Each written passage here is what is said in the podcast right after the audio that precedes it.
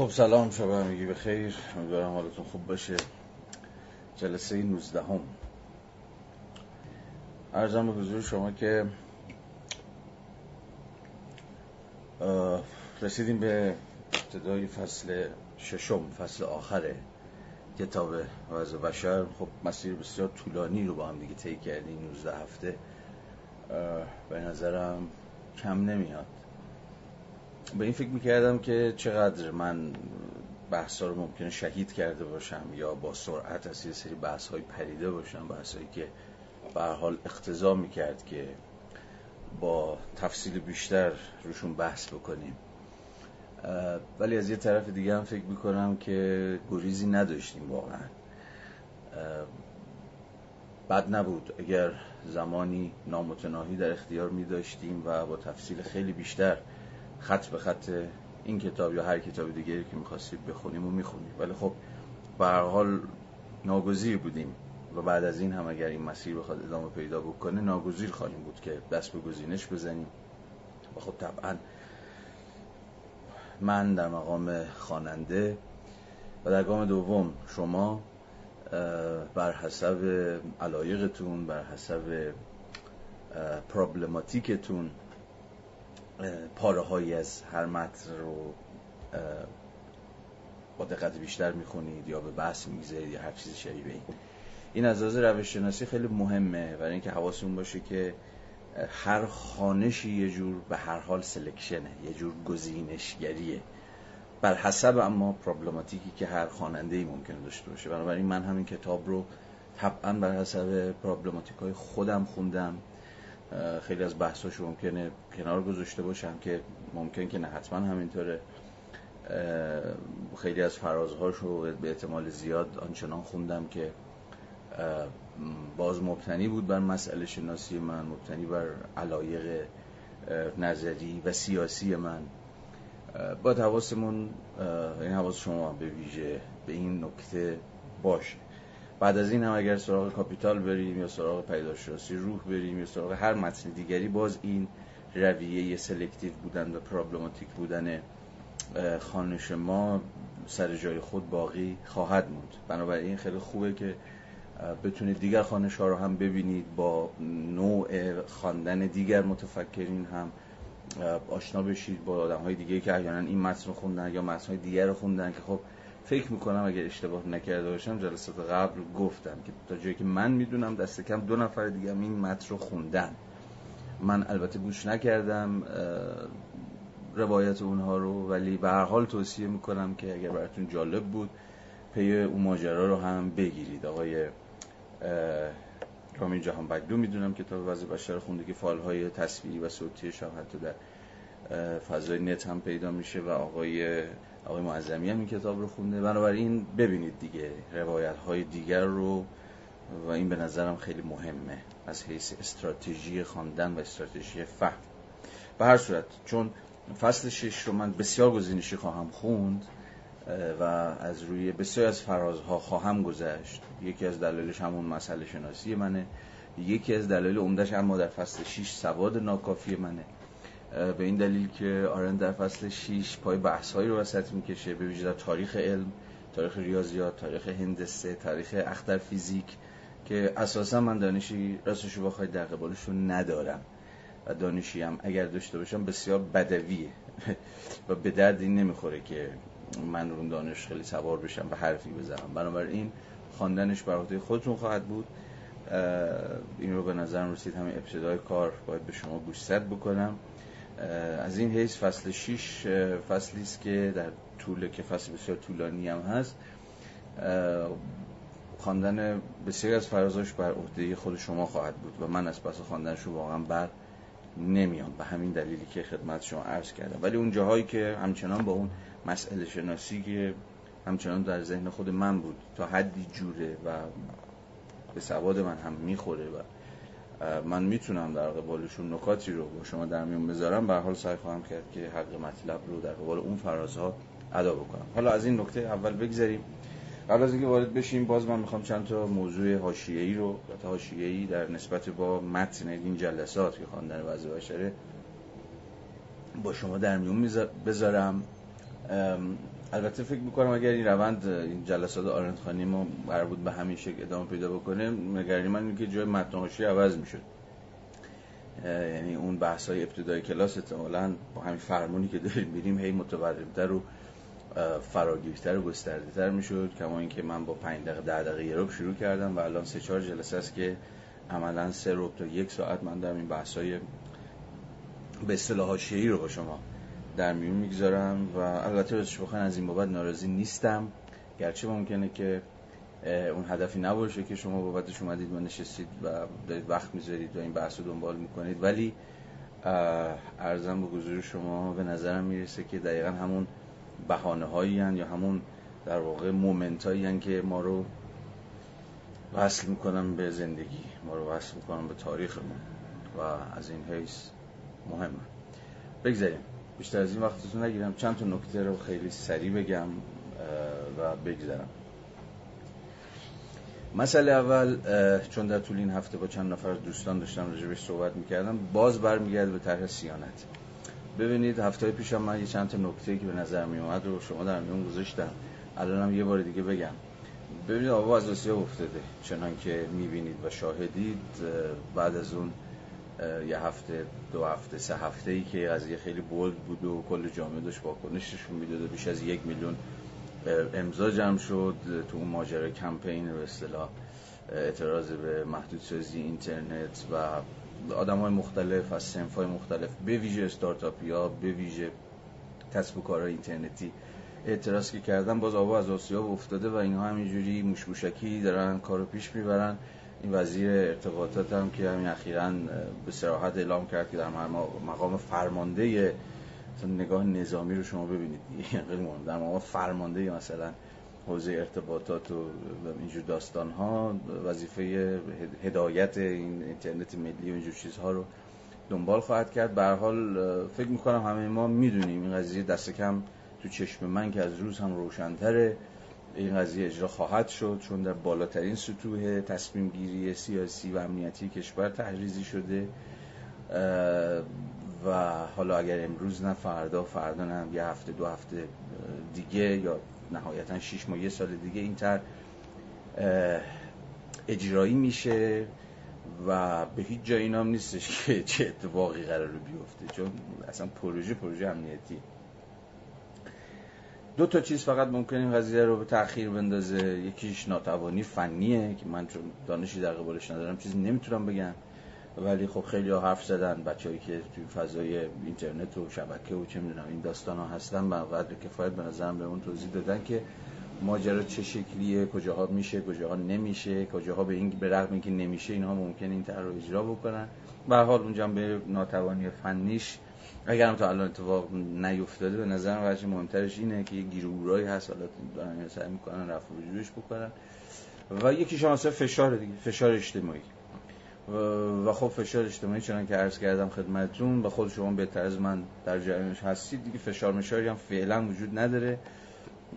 آواز آسیاب افتاده. اون پشت صحنه حالا ممکنه که یه گفتگوهایی یا جلسه مثلا دعوت از فعالین نمی‌دونم اقتصاد آنلاین و اینها ممکنه جلساتی مثلا با وزیر و مزیر و این کمیته و اون شورای عالی فضای مجازی و چیزا داشته باشن ولی من راستش رو بخواین خیلی چشم آب نمی‌خوره که این تر متوقف بشه یا مثلا یا به این نتیجه برسن که آقا نکنیم مثلا. من از این چیزا به نظرم وقتی پروژه رو امنیتی تعریف می‌کنید دیگه این فاز جامعه ضرر می‌بینه اقتصاد نمی‌دونم فلان میشه business های کوچک تو سرشون می‌خوره اینجور چیزا دیگه واقعا برای شما اولویت نخواهد داشت. ولی به حال ترکیبی از اون ناتوانی فنی و این فشار اجتماعی که هر دوتاش فعلا به رغم این قصه داره پیش میره ممکنه قضیه از کند کنه ولی در اصل ماجرا من راستش بخوام تردیدی ندارم. حالا شاید خیلی بدبینم یا شاید خیلی بی سوادم نمی‌دونم که مثلا نخیر آقا نمیشه. اینا رو می‌تونم حدی از امکان چیزو فضا رو باقی بگذارم که دارم خطا می‌کنم ولی نمی‌دونم. خب این دقیقا ما رو برمیگردونیم به یه سوال خیلی جدی که من یک دو هفته پیشم مطرح کردم و اون اینه که خب این جهانی که ما ساختیم جهانی که ما نساختیم جهانی که ساخته شده به مدد این social network اینا واقعا چی میشه؟ چه اتفاقی میفته حجم این ارتباط هایی که گرفتیم در واقع عرضم به حضور شما که نسبت هایی که برقرار شده این فضای بینابین به قول رفیقمون آرنت این آگورای دیجیتال حالا به تعبیر من چه اتفاقی برش خواهد افتاد؟ مثلا این کلاس و هزار یک جمع و کلاس و live دیگه ای که به حال به مدد همین فضا ممکن شد در این ایام دیگه. سرنوشتش چه خواهد شد؟ چه نخواهد شد؟ باز من نمی‌دونم. اما یه چیزو می‌دونم. یه چیزو می‌دونم و اون اینه که دست کم من به عنوان یه فرد بسیار بسیار معمولی تحت هیچ شرایطی تحت هیچ شرایطی اگر این فضا جمع شد یا هر بلایی سرش اومد به دنبال بدیل هایی در مثلا پلتفرم های داخلی و اینها نخواهم بود. اگه جمع شد بذارید همه چی جمع بشه. اصلا اهمیتی دیگه نداره از یه جایی به بعد دیگه چیزایی به نظر مهم نیست. من تعطیل کردن یا تعطیل شدن مثلا این جمع و خیلی جمع های دیگر رو به افتادن در بازی که اصلا قرار بود از اول همین بازی به جریان بیفته ترجیح میدم. یعنی ما چون خیلی دوستان میگم برای یک دو هفته باشون صحبت می‌کردم پیشنهادشون از سر محبت از سر دغدغه این بود که خب میشه اپلیکیشن های داخلی رو فعال کرد کوچ کرد این ور کوچ کرد اون ور. به رغم اینکه من صمیمانه ازشون سپاسگزار بودم و هنوزم هستم که این پیشنهاد رو میدن ولی به هر حال اگر جمع شد کلا جمع خواهد شد ما جایی نمیریم تنها فضا همین فضایی که در اختیاره. اگر در یه فضای دموکراتیکی بود و چه می‌دونم پلتفرم های خارجی بود پلتفرم های داخلی هم بود حالا ممکن بود فکر بکنه حالا نسخه داخلش هم استفاده بکنه یا نکنه. ولی تو این فضایی که اساسا مبتنی بر جور تولید انحصاره تو به از من می‌دونید مسئله ما با انحصار که فقط اقتصادی نیست که ما با یه انحصار سیاسی امنیتی خیلی ترسناک مواجهیم. بنابراین بنده به رغم اذعان به اینکه خبری نیست و بنده کاری قابل عرضی نمی کنم یا از این به حال تعارفات که حالا چقدر واقعیه چقدر واقعی نیست بازم کاری ندارم جایی نخواهم رفت و ترجیح میدم که این کلاس تعطیل بشه ولی ما جایی نریم و وارد بازی اینها نشیم. اما به رغم این میشه بالا پیشنهادهای دیگه اگر وجود داره آدم می‌تونه فکر بکنه ممکنه بعدها امکانات دیگه فراهم بشه ممکنه بشه به فضای حضوری فکر کرد ممکنه بشه نمی‌دونم واقعا به چی فکر کرد اینا بچه فنی خیلی به نظر این وسط مهمن که ما رو از این نادانی در بیارن که ممکن امکانهای دیگری باشه که عملا هم معادل نیفتادن در بازی طرح سیانت نباشه و هم در این حال مبتنی بر خلاقیت هایی باشه که در واقع بشه روشون در این وضعیت حساب کرد. نمی‌دونم حالا خوشحال میشم دوستان اگر پیشنهاداتی دارن. غیر از کوچه به در واقع اپلیکیشن ها یا پلتفرم های داخلی مطرح بکنم ببینیم که قضیه چیه و احیانا چه کاری برای آینده می شود کرد. یکی از دوستان که همین پیشنهاد هم داده بود نکته ای رو در جنبش مطرح کرد. بود خیلی مهم بود که ما هم دیگر گم نکنیم و ارزم حضور شما. و حال این ارتباطات بسیار حد اقلی که در این سالهای اخیر به مدد این social network ها فراهم شده این دود نشه بر باد نره. حالا اینکه هم دیگر گم نکنیم چیکار باید بکنیم؟ ایمیل هم دیگر داشته باشیم تلفن هم دیگر داشته باشیم که حالا بعدها اگر امکان دیگری فراهم شد بتونیم دوباره جمع بشیم دور هم دیگه حالا به یه شکل آلترناتیوی این البته موضوع مهمی است که من خودم دارم بهش فکر می‌کنم. بعدا اگه به نتیجه رسیدم با شما در میون خواهم گذاشت. این موضوع اول بود که به نظر می‌رسید. حتما باید با شما در میون میذاشتم. از اینجا می‌تونم یه شیفتی بکنم به یه مسئله دیگه که دارم بهش فکر می‌کنم. و در واقع اون راجب روکش فرهنگ در زمانه بربریته. بعد از این همین صحبتی که خب اگر اینجام تعطیل شد میشه رفت و تو پلتفرم های دیگه کار کرد یا اجازه نداد که این تعطیل بشه و ما همچنان بتونیم به این کار کوچولویی که داریم می‌کنیم ادامه بدیم و اینها. منو به این رسوند که البته قبلش هم داشتم بهش فکر می‌کردم حالا به یه سبک دیگه. ولی اینکه این عادی سازی ها چقدر خطرناکه. چقدر خطرناکه. یعنی تو زمانی که شما عملا تو قلب بربریت دارید زندگی می‌کنید حالا حزب و سرکوب و تبعیض و هزار و یک شکنجه و کشتار و هزار و یک چیز دیگه اما در نهایت دقیقا در دل این وضعیت خب هنوز جلسات برگزار میشه هنوز کتاب ها منتشر میشه ما کانت می‌خونیم ما هگل می‌خونیم فلان نمایشگاه برگزار میشه فلان نقاش گالریشو افتتاح می‌کنه فلان فیلم سینمایی اکران میشه فلان آلبوم موسیقی منتشر میشه و خب همه اینا شما رو به این نتیجه میرسونه که خب زندگی هنوز در جریانه به رغم این همه کسافت ولی ارزم به حضور شما که جامعه نبزش داره میتپه آدم ها دارن کاری که بلدن انجام میدن و غیره و غیره. این سویه حالا بذارید اینجوری بگید سویه مثبت ماجراست. هم ما هم داره همین کار می‌کنیم دیگه. برای اینکه باورمون بشه خب هنوز زنده این باورمون بشه که هنوز هم میشه کاری کرد. درست اوضاع احوال فلان و بهمانه ولی خب ما ادامه میدیم ما کار می‌کنیم ما کتاب می‌کنیم ما کتاب منتشر می‌کنیم ما ساز می‌زنیم آلبوم میدیم کنسرت برگزار می‌کنیم. ارزم به حضور شما که نمایشگاه برپا می‌کنیم و غیره و غیره و غیره. خب عالیه. اما اما و این اما اما نفسگیریه. و اون از این حیثی که این خودش شما اون سمت ماجرا اینه که خب یه روکشه. روکشی که به رغم اینکه اون سمتش شما رو متقاعد می‌کنه که وای زندگی و ریتمش و اون دینامیزمش هنوز در جریانه ولی این سمت ماجرا اینه که هر کسافتی هم که باشه به هر حال ما داریم کار خودمون می‌کنیم. این خیلی به نظرم در این ببین هم پارادوکس رو ببینید. یعنی هیچ هیچ پدیده اجتماعی نیستش که یه سمت ماجرا داشته باشه. یعنی همون اندازه که دارید یه کاری می‌کنید و تای دلتون قرص میشه یا به خودتون امیدوار میشید که وای چقدر کار قشنگی دارم می‌کنم. همون لحظه ممکنه که بشه بدونید که خودتون بدونید یا بخواید یا حواستون بشه هم دست جنایت باشید. هم دست نکبت این وضعیت باشید. اوضاع چیزه ولی ما سینما داریم. ما نمایشگاه های قشنگ داریم. هنوز فلسفه داریم. هنوز جامعه شناسی داریم. هنوز کوف داریم. همه چیز در به یک معنایی در جریانه. ببین این ماجرای سانسور بود دیگه. یعنی خب شما سانسور دارید ولی خب کتابم داره منتشر میشه. و بعد حالا کنارش هم قوری هم می‌زنیم که آقا سانسور رو با سانسور ببینید یعنی یه جایی خلاصه آدم به خودش میگه که این این کجدار و مریضه رفتنه. حالا ذره چون قاطی که دارم می‌کنم ممکنه تند برم ولی باید خود حواسم هم باشه که تند روی نباید کرد. ولی خیلی یه جاهایی هم فکر می‌کنم واقعا تند روی لازمه.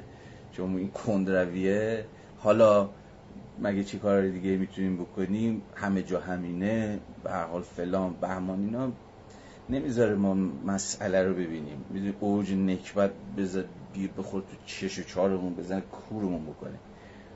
حرفم اینه سادش بکنم از این حال قرقری که الان صحبتم گرفته یه ذره خارج بشم. به مسئله من اینه. مسئله من اینه که اصلا فرهنگ در زمانی بربریت و توحش و کشدار و شکنجه و بیعدالتی و تبعیض و هزار یک چیز دیگه که الان نمی‌خوام ردیفش بکنم شما به تجربه می‌دونید یعنی چی؟ اصلا چجوری ممکنه؟ فرهنگ در مقام حالا تولیدات ذهنیه حالا از هر جنسی. این چجوری ممکن میشه؟ نکنه که این حتی خود ما رو هم خود من معلف توی معلف رو هم در واقع حواسمون رو پرت بکنه که به واقع در چه شرایطی شما دارید چنین کاری می‌کنید. ببینید در دل فاشیزم هم می‌شد آره یه عده‌ای بشینن ساز بزنن. نمی‌دونم فلان کتاب رو بنویسن. و گادامر می‌تونست دقیقا همون لحظه ای که اتاقهای گاز فاشیستا داشت گر, گر آدم میکشت. مثلا کلاس های زیباشناسی خودش رو در دانشگاه برگزار بکنی مثالی در میان بسیاران بسیار مثال ها ولی بعدا از گادامر پرسیدن که مردک گادامر را گادامر می‌دونی یادم یه قول بیشا خودمی در فلسفه قرن بیستم حالا کیو کی نیست اینا رو بماند حتما می‌شناسید ولی سوال این بود مردک تو چطور می‌تونستی چنین کاری بکنی؟ در چنان وضعیتی. تو می‌تونستی زیبا شناسی حرف بزنی در زمان فاشیزم. احتمالا اونجا هم یه عده‌ای ممکن بود بگن که خب باز دم گادامر گم تو چنین وضعیتی کلاساشو در دایر داره می‌کنه تعطیلشون نمی‌کنه کاری داره می‌کنه به هر حال زحمتی داره می‌کشه. ولی اگر این همین در خدمت عادی سازی باشه چی؟ در خدمت این که حواس ما رو پرت بکنه که چه اتفاقی داره میفته.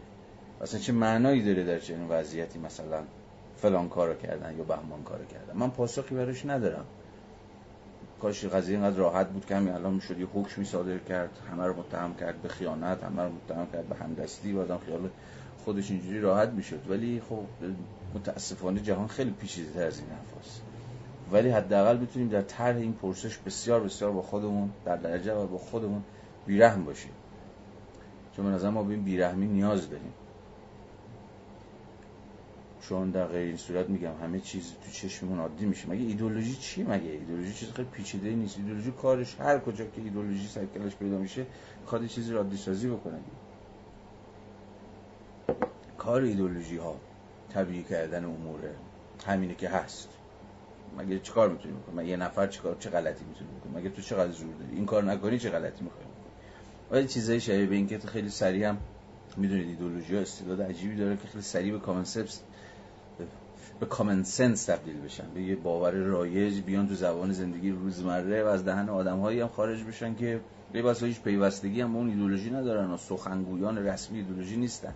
ولی عملا دارن باستابش میدن که ممکنه دوستت باشه رفیقت باشه ننه بابات باشه یا هر کسی دیگه که همینه که هست طبیعیه کاری نمیشه کرد هم همیشه همین بوده و چیزهای شبیه این ولی اون بیرحمی که میگم در واقع اسم دیگر نقده. اصلا نقد نمی‌تونه بیرحم نباشه. نقد نمی‌تونه خیر تو رو نگیره و بگه که هی تو چه غلطی داری می‌کنی؟ من دستی کم از این وسواس اسمش وسواسه دیگه احتمالا. من از این وسواس نمی‌تونم خارج بشم. برای همین هم هست که بارها و بارها در همین جلسات هی از خودم پرسیدم شروعش گفتم بهتونم دیگه. همیشه هم گفتم اینو. از خودم می‌پرسم که خب قصه چیه؟ حواست هست که چیکار داری می‌کنی؟ به حال بهش فکر کنید خودتونم مستقلا بهش بیاندیشید چون به نظرم مستقلا کاملا مستقلا ارزم به حضور شما که ارزش فکر کردن داره. واقعا ارزش فکر کردن داره. به حال بگذاریم از این. یه موضوع دیگه هم بگم و دیگه رو بیشتر از این سر نبرم و اون همین ماجرای افغانستان. باز هم و جز هم احتمالا نمی‌تونست باشه همچنان این بحث مطرح میشه راجع موضوع افغانستان. خب مسئله ما مسئله آنها. و خیلی از چیزها رو من می‌بینم. خیلی حالا به اصطلاح رفقای حالا چپ مترقی آزادی خواه یا هر کسی دیگه شبیه این که مثلا از این موضوع حرف می‌زنن که آقا ما اگه بیل زنیم اول نمی‌دونم باخچه خودمون بیل بزنیم مسئله اوناست مسئله ما نیست. و یه سری چیزهای شبیه به این که هفته قبل من یه بحث کوتاهی بازم از منظر طرح پرسش راجبش مطرح کردم. بگذریم از این که بگذریم از این که حالا بسیار مفصل میشه راجب این موضوع حرف زد که اساسا امروز هیچ فهمی نیست که به نظر من به شکل بسنده بتونه پیش بره. و در این حال یک فهم جهانی نباشه. و شما صرفا بخواید مثلا قلمروهای ملی خودتون رو مبنا قرار بدید و فقط مسئله ملی خودتون رو یا مسئله داخلی خودتون رو یا مسئله ما ایرانی ها رو یا هر اسمی که شما روش می‌ذارید و مستقل از مناسبات بسیار پیچیده منطقه‌ای و جهانی که وجود داره اصلا بتونید بفهمید. این به نظر من کاملا غیر ممکنه حالا من ارزم به حضور وارد که خیلی راجع این نمی‌خوام صحبت بکنم چون بحث متدولوژیکه که چگونه فهم فهم ما از خودمون در گروه فهم شبکه‌ای بسیار تو در تو پیچیده مناسبات منطقی جهانی است و اصلا باید الگوی فکرمون رو ببریم به سمت الگوهای در واقع نظام جهانی که میگم بحث مفصلی واردش اون نمی‌خوام بشم اما دست کم در مورد افغانستان و فکر کردن بهش دغدغه‌شو داشتن اخبارشو پیگیری کردن حالا چهار تا هشتگ زدن نمی‌دونم چهار تا استوری گذاشتن و یه چیزای شبیه این که ظاهرا تنها هم هست که اجازتا از برمیاد.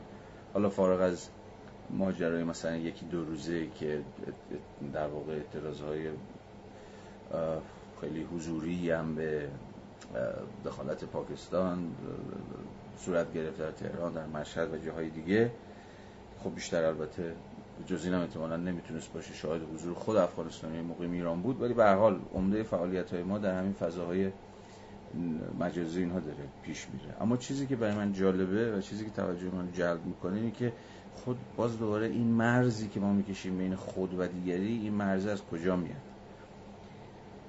در مورد حالا در مقابل در قبال مثلا موضوع فلسطین که بارها و بارها در جامعه فکری ایران مطرح شده و همیشه این بحث اومده رو که آقا فلسطین آقا حماس آقا نمی‌دونم اسرائیل به ماچه فلان بهمان که اونجا حالا به قدر کفایت که نه ولی به حال صحبت کردیم. ولی در قبال یه جایی مثل افغانستان چه میشه گفت؟ افغانستان هم دیگریه فلسطین هم دیگریه. سرنوشت ما به فلسطین رب نداره به همون اندازه به مثلا افغانستان هم رب نداره. من اتفاقا فکر می‌کنم که برخلاف دعوی که این بزرگان می‌کنن که آقا به واسطه پرداختن به موضوعات دیگران ما خودمون رو فراموش می‌کنیم دست کم در قبال افغانستان این قضیه مطلقا صدق نمی‌کنه. به این دلیل ساده که از مجرای پرداختن فکر کردن دغدغه داشتن دلواپس بودن در قبال افغانستان در واقع ما بیش از هر چیزی داریم خودمون رو به یاد میاریم ما اتفاقا به طرز غریبی داریم به خودمون فکر می‌کنیم. به تاریخ خودمون به گذشته خودمون به سرنوشتی که در این چند دهه اخیر در نتیجه حاکمیت یک توکراسی بر سر اون اومده و هزار یک چیز دیگه. اصلا نسبت خودمون با دیگری رو داریم باز تعریف می‌کنیم به یک معنایی. تو به خیلی خوبه که مرزهای خود دیگری داره کم رنگ میشه. که یک افغانستانی حالا می‌خواد پشتون باشه می‌خواد تاجیک باشه می‌خواد هزاره باشه می‌خواد ازبک باشه بلوچ باشه ترکمن باشه سادات باشه یا هر کسی دیگه ای دستگیرون بشه که اونقدر این مرزه پررنگ نیستش. این مسئله ما مسئله آنها که خب باز داره تشدید می‌کنه دوباره ما و آنها رو. خب این ما آنها سازیه خب اون سرش هم میشه که خب آقا اینا رو بندازید بیرون دیگه. ما چرا باید بدبختی های شما رو مسائب شما رو گرفتاری های شما رو تقبل بکنیم؟ ما مسائل خودمون رو داریم مشکلات خودمون رو داریم در صورتی که الان کاشف کاشف به عمل اومده که مسئله ما هم خیلی شبیه به هم دیگه است. اصلا نمی‌خوام بگم ایران همون افغانستانه یا فلان به این این همان سازی ها رو نمی‌خوام بکنم. ولی می‌خوام بگم که اتفاقا حلقه های اشتراک و پیوند و پیوستگی خیلی سفت و سخت و محکمی هست ما باید این خود و دیگریه که محصول به هر حال مرزهای سیاسیه رو یه جایی واسازی بکنیم. من نمی‌خوام از یه چیز کلی به نام انسانیت دفاع بکنم. گرچه یه جاهای واقعا باید به یه چیز کلی و انتظاری به نام آقا ما همه ما انسان هستیم متوسل شد. ولی دارم میگم آقا دست کم در این قضیه افغانستان که هزار و یک پیوستگی هست که ما رو به هم دیگه وصل می‌کنه. حالا شما بگو زبان شما بگو فرهنگ شما بگو تاریخ شما بگو مذهب اصلا هر, هر چیزی که دوست دارید. هست که اتفاقا باعث بشه که شما خیلی این خود و دیگریه رو اینقدر نتونید سفت و سخت به کار ببرید. مثلا این همسر نوشتی که الان کلمه هم هست که کمو بیش باب شده من از کلمه درستیه و تو باید تدقیقش کرد که خب همسر نوشتی یعنی چی؟ یعنی قابل فهمه؟ بر صورت من فکر می‌کنم که نباید وارد تو این دام افتاد تو این دام همین مسئله ما مسئله آنها. اولویت ما اینه اولویت ما اونه. ما درون منظومه پیچیده ای از موضوعاتی هستیم که بر حسب مناظر و چشماندازها و لحظه های تاریخی مشخص می‌تونن اولویت باشن یا حتی نباشن ولی مسائل مهمی باشن که باید بهشون پرداخت. فهم ما در گروه فهم دیگریه. مسئله های فهم مسئله ما در گروه فهم مسئله دیگریه. و ایزن. بنابراین این این مرز کشی ها و در واقع تفکیک هایی که بنیادشون روی خود مرزهای کاملا تصادفی سیاسیه دامن زدن به اون در واقع تفکیک خود دیگری است که همه ما می‌دونیم از داخلش چه سیاست هایی در خواهد اومد چقدر می‌تونه که خطرناک باشه. حالا این موضوع خیلی بیشتر از اینا میشه حرف زد بهتر از منم می‌دونید. من بیشتر از این حوصله‌تون نمی‌خوام سر بیارم. یکی دو تا نکته کوچولوی دیگه البته خوبیش اینه که در این یکی دو روزه رسانه ها هم و همین شبکه های مجازی هم تا حدی بهش پرداختن و اونم چهره زنانه مقاومت در افغانستانه. به نظرم می‌رسه که باید مراقب بود که گنده شدن نام احمد مسعود نباید به قیمت این تموم بشه که فکر کنیم الان حالا همین اکسام هستی مثلا قلب تپنده افغانستان تو پنشیر نام و نماد مقاومت احمد مسعود و پنشیری ها و چیزهای شبیه اینن. من الان خیلی نمی‌خوام روی مناقشه بکنم. احمد مسعودم و پنشیر هم همه ما می‌دونیم که تو چه پای اهمیت الان استراتژیک داره در جنبش مقاومت افغانستان. ولی به هر حال این همانسازی به نظرم نباید کرد. همه صداهای اعتراضی که الان داره از افغانستان جای مختلف بلند میشه رو زیل یک نام زیل نام رهبر نباید ادغام کرد. این چهره زنانه جنبش مقاومت افغانستان بسیار بسیار مهم است استراتژیک. دقیقا زن همون نام خسم نام دشمن آشتی ناپذیر طالبه. یعنی طالب اگه یه جایی مثلا بتونه با احمد مسعود هم مذاکره بکنه یه جایی حالا در یه لحظه فرضی یه جایی با هم کنار بیان یا یه جای آتش بس اعلام بشه یا یه تقسیم قدرت اتفاق بیفته یا هر چیزی شبیه اینو میشه تخیل کرد. هر چقدر که امروز این تخیل به نظر بعید و دوردست باشه. اما ادغام یا آشتی زن با طالب رو نمیشه تخیل. تخیل حتی تخیل کرد. یعنی دقیقا زن همون سوژه‌ایه که دقیقا همون سوژه یونیورساله که از این سطوح تفکیک ها و مرزبندی های قومیتی و مذهبی و سیاسی و غیره و غیره فراتر میره. تصادفی نیست که شعار زنان در هرات در کابل و در دیگر شهرهای افغانستان در این دو سه روز اخیر که جلوی این اوباش قد علم کردن آزادیه. این, این, این آزادیه بسیار نظر مهمیه. ممکن اینقدر توی دهنه افتاده آزادی آزادی مثلا از اهمیتش یا ممکنه کاسته شده باشه. ولی دقیقا همون مفهومیه که همین آزادی به معنای نفی هر شکلی از انقیاد و سلطه و استثمار آزادی به این معنا. دقیقا همون ایدئالیه که سوژه به نام زن می‌تونه نمایندگیش بکنه. نه هیچ سوژه دیگری. و سوژه های دیگه هم تا جایی که زن بشن. تا جایی که در یک پوزیشن زنانه به ایستن می‌تونن از آزادی سخن بگن. و یکی از چیزهایی که حالا احمد مسعود رو تا حدی دسته کرد شایسته توجه می‌کنه و همراهی می‌کنه اینه که حداقلش اینه در اون مختصات جامعه افغانستان که بهتر از من میشناسیدش به به سراحت این صدای زنانه رو رکگنایز کرده و به رسمیت شناخته. این نظرم چیز اتفاق کمی نیست و اتفاق بی اهمیتی دست کم نیستش. یعنی ما یعنی ما با حالا رهبری سر کار نداریم. دست کم تا جایی که به موزگیری های رسمی مربوط میشه. که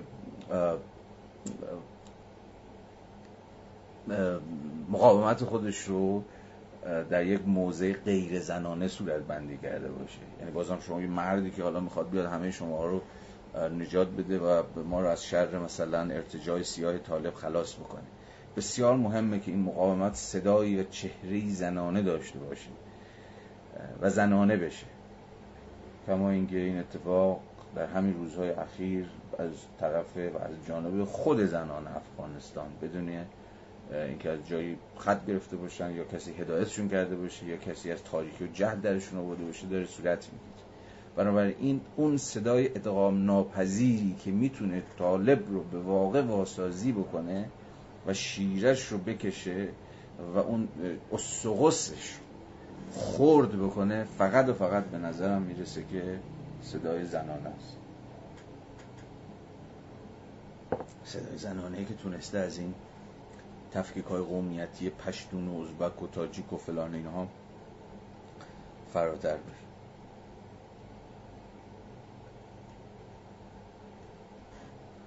یه مسئله دیگه هم ببخشید. بذارید بگم. تمام می‌کنم. باز این چند روز اخیر بعد از اینکه جنبش مقاومت بالا گرفت در افغانستان ما باز یه چیز دیگه هم خیلی گم و گور شد. ما خیلی کم راجبش می‌دونیم. گرچه در هفته اول موضوعی بود که مثلا جامعه مدنی ایران روش دستگاهشون رو مسئله پناهندگانه. حالا شاید اخبار رو دنبال کرده باشید گزارش ها رو گوش کرده باشید یا شنیده باشید یا خونده باشید. وضعیت پناهجویان افغانستانی بسیار بسیار مهلک و ترسناک. ما فقط بخشی از این قصه رو توی مثلا فرودگاه کابل دیدیم و ماجرایی که واقعا تکرار کردنش هم مو تن آدم سیخ می‌کنه که چگونه در واقع ملت دارن دست و پا می‌زنن برای اینکه خودشون مثلا از شهر طالب خلاص بکنن. توی در واقع ما می‌دونیم هزار کیلومتر مرز مشترک با افغانستان داریم و هر روز بیش از واقعا 1500 2000 نفر حالا عدد رقم دقیقی که نداریم من گزارش های نسبتا موثقی که از آدم ها فعالین اجتماعی موثق می‌دیدم اینه که روزی حداقل 1500 تا 2000 افغانستانی خودشون با هزار و یک بدبختی با پای پیاده تو این گرما بعضا با خانواده به مرزهای ایران میرسونن از اون دیوار کذایی سه چهار متری که روشم پر چیزه سیم خار داره خودشون رو پرت می‌کنن. این ور به عنوان تنها مجرای نجاتی که الان برای خودشون می‌شناسن. خب می‌دونید تمامشون هم دارن دیپورت میشن. یعنی حتی پست جایی که من می‌دونم حتی یک پناهندم نتونسته وارد ایران بشه. ایران اوایل بحث بود که ما برای اینها نمی‌دونم اردوگاه می‌سازیم و اینا نگهداری می‌کنیم فلان بعدا هم که کاشف فرمود که اصلا چنین چیزی نیست و اینا میان به محض اینکه میان دستگیر میشن و بازگردانده میشن اینا رو سوار اتوبوس و مینیبوس می‌کنن ده تومن هم ازشون پول می‌گیرن که اینا رد مرز بکنن. و حتی من با چند نفر از دوستان افغانستانی هم که صحبت می‌کردم بحثشون بود که حتی به شکل حالا مثلا کنسولگری و قانونی و اینها الان ایران به کسی چیز نمیده چی میگن ویزا نمیده. حتی خیلی از بچه هایی که دانشجو بودن در ایران و در این ایام مثلا تو افغانستان بودن در همین ایامی که طالب قدرت رو گرفت می‌دونم که نتونستم بیان ایران. دست کم مشاهدات من ایرانشون میده. طبعا مشاهدات کاملی نیستش. ولی بسیار دوستانی که ما میدیدیمشون دانشجو بودن دانشجوی حالا رشته های مختلف اینا نتونستن برگردن ایران این مسئله دوباره مسئله مرز دوباره مسئله پناهندگان بسیار مسئله تکان دهنده ای اونجوری فاجعه انسانی داره تو مرزهای شرقی ما و افغانستان اتفاق میفته. چون که باز من در گزارش یکی از این فعالین جهادی که حالا چیزم بود جهادی ها که بچه بسیجی هم بچه حزب هم. حالا یه پروژه های جهادی مهادی اینا دارن. من تو گزارش اینا می‌دیدم و میخوندم که به سراحت از این حرف می‌زدن که چون طرف لب مرز بود گزارش تهیه می‌کرد که حتی یک چه می‌دونم یه چیه این یه بطری آبم مثلا این ور مرز تو ایران دستشون نمیدن که تو می‌خوای حالا رد مرزش هم بکنی. حداقل یه چه می‌دونم یه غذای حاجت هم اینا نمی‌تونن بکنن. یعنی یه چیز بسیار بسیار ترسناکی کردن تو مرزهای شهری ما در جریان هزار کیلومتر مرز.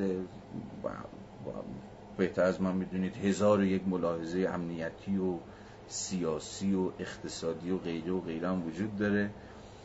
و ما در یکی از ترسناکترین بره های موج مهاجرتی داریم به سر می‌بریم و بسیار جای نگرانی داره بسیار جای نگرانی داره. و حال این چهار تا صدایی هم که در این یکی دو هفته اخیر در اومد که آقا مرزها رو باز بکنید نمی‌دونم سیاست مهمان نوازی و چیزهای شبیه این خب طبعا راه به جایی نبرد و الان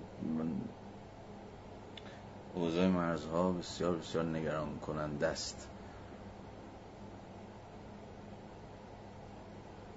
واقعا نمی‌دونم چی کار می شود کرد. از یه طرف آدم می‌دونه چی کار می شود کرد ولی از طرف می‌دونه که نمی‌تونه اون کار رو بکنه.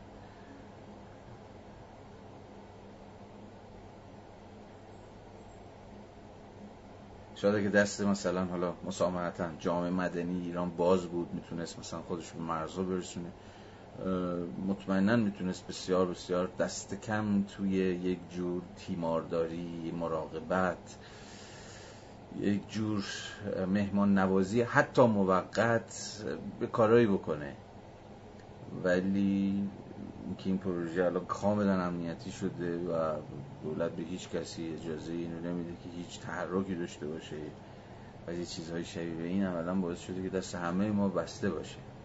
حتی می‌دونم بین خود این جهادی ها مثلا بحث شده بود که آقا الان هم که این و فلان و اینها تا حد زیادی تعطیل شده و اینا ما این حجره و نمی‌دونم اطعام و هزار یک چیز دیگه ای در این ایام داشتیم و ببریم مثلا لب مرز.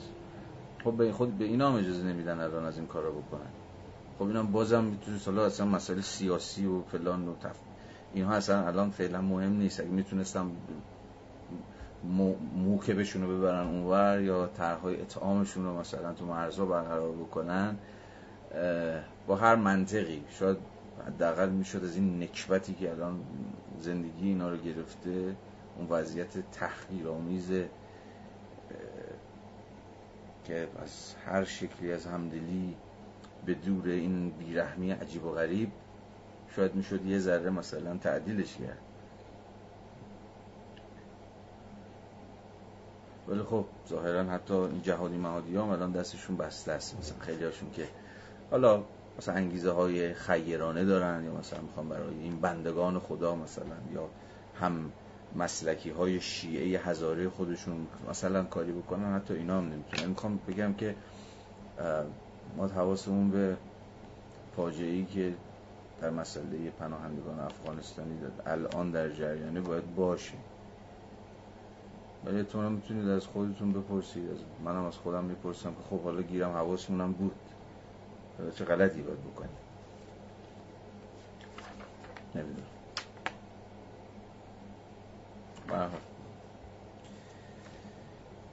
خب اجازه بدید من دیگه بیشتر از این وراجی نکنم.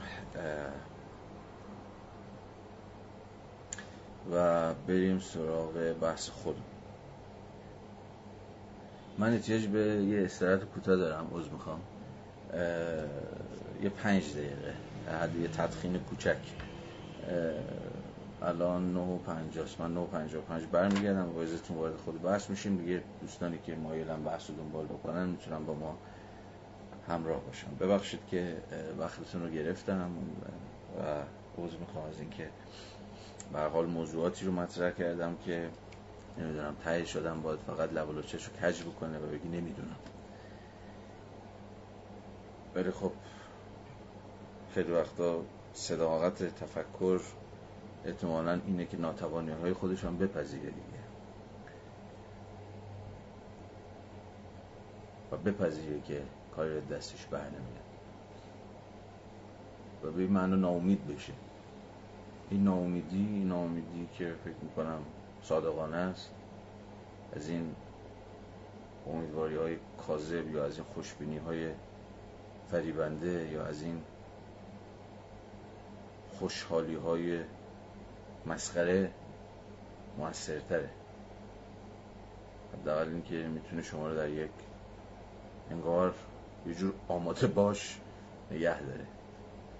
یا حداقلش اینه که فریب ندید خودتون. که میشه کاری کرد. نه خیلی وقت هیچ کاری نمیشه و این باید اعتراف کرد. اگر صادقانه اعتراف کنیم که من نمی‌تونم کاری بکنم که کاری از من ساخته نیست. تازه اونجاست که شاید بشه یه کاری کرد. یا حداقلش اینه که بتونید وایسید. آماده.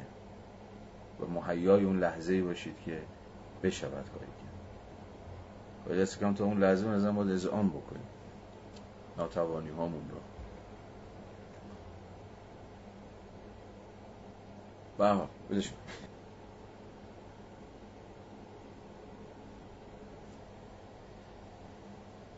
خب اجازه شروع کنیم. در بحثمون متمرکز بشیم خب فصل شش. فصلی که عملا زندگی وقف عمل و عصر مدرن. که در این غریب صد صفحه ای که آرنت فصل ششم رو بهش اختصاص داده در واقع موزیگیری های چون که از عنوانش هم تا حدی برمیاد موزیگیری های آرنت در قبال اون چیزی که خودش اسمش گذاشته یعنی عصر مدرن که چنانکه که می‌دونیم از قرن 17 هم آغاز میشه و تناظر تام و تمامی داره با اون چیزی که ما اسمش می‌ذاریم سرمایه داری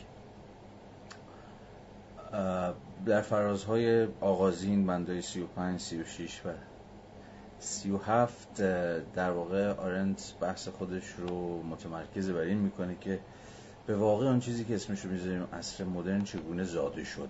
محصول چه پدیده هایی رویدادهایی اکتشافاتی اختراعاتی و چیزهای شبیه به این بود.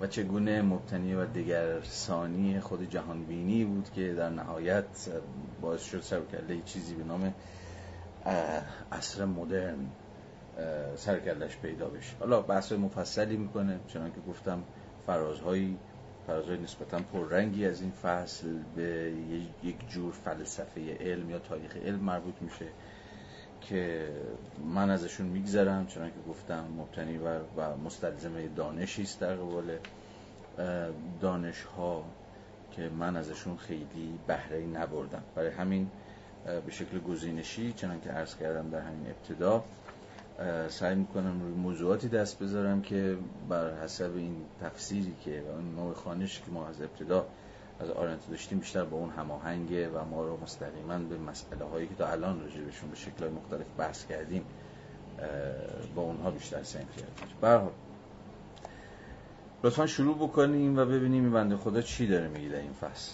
زندگی وقف عمل و عصر مدرن. او نقطه اتکا را یافت. اما از آن علیه خودش استفاده کرد. از قرار معلوم مجال پیدا کرد تنها تحت همین شرایط آن را بیابد. فرانس کافکا.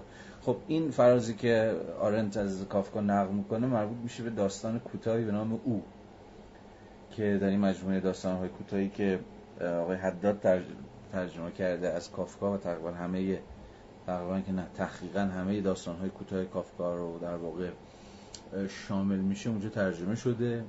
حتما بخونیدش اگر دسترسی دارید به اون کتاب.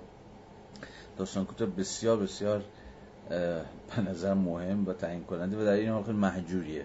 کمتر کسی لا کمتر کسی نمی‌دونم ولی خب به نسبت دیگر داستان های کوتاه کافکا خیلی سرش بحث شده و مثلا موضوع تفسیر قرار گرفته. این داستان کوتاه او خیلی دیده نشده در صورتی که مثلا بد جو قابلیت های تفکر برانگیز داره مثل تقریبا همه کارهایی که کافکا انجام داده. دست بر غذا خود آرنت یک بار دیگه در مقدمه کتاب میان گذشته و آینده که اون هم به فارسی ترجمه شده ارزم به حضور شما برمیگرده به این داستان او. در واقع او رو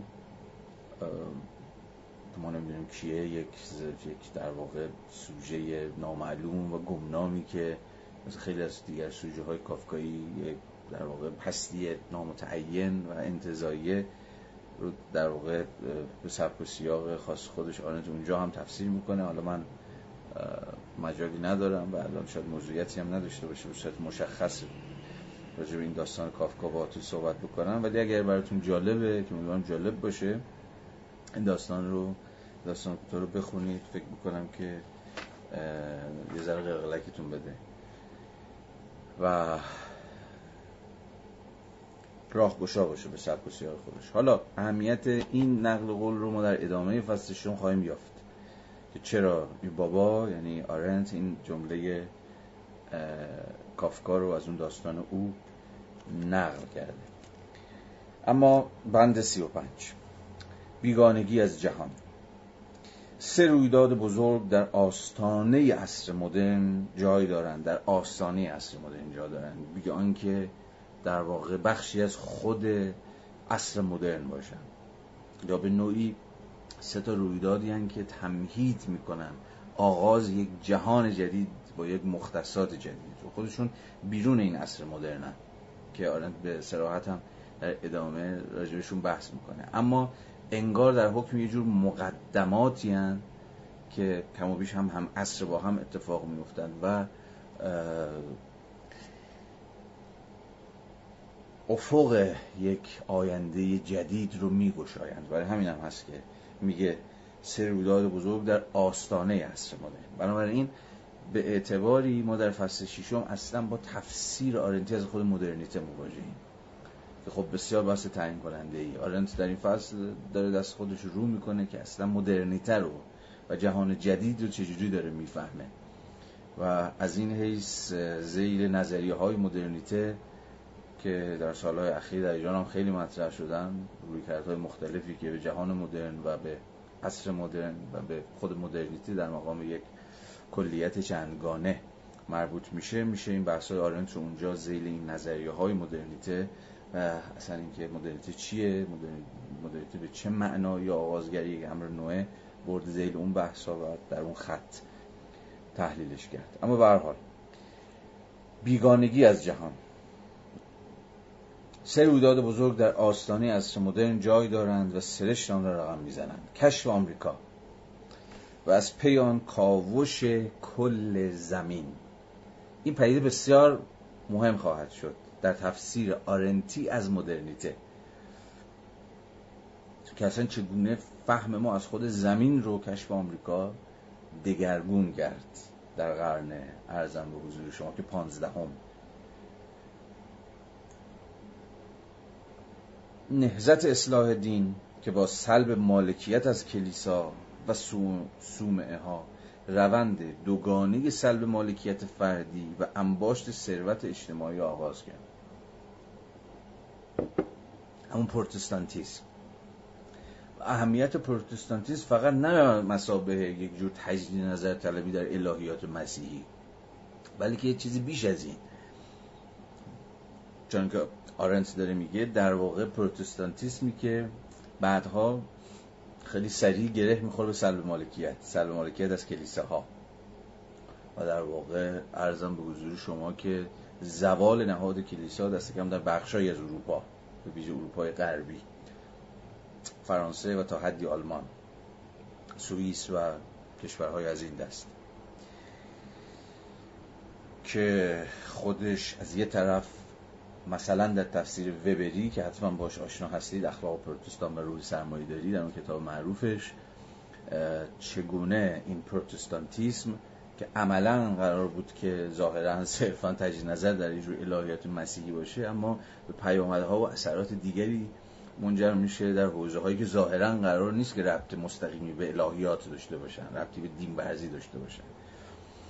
و حال یکی از خلاقیت هایی که ما مدیون ببریم از اون حیث که سعی کرد در اون اخلاق پروتستان حالا فارغ از اینکه چقدر موفق شده باشه یا نشده باشه به ما نشون بده که چه نسبتی هست بین اخلاق پروتستان اخلاق در مقام اتیکس یعنی نوعی از مواجهه فرد با خودش و درکی که یک مؤمن مسیحی از زندگی خودش از کردارهای خودش داره با پا گرفتن ارزم به حضور شما که سرمایه داری در مقام شیوه تولید جدید.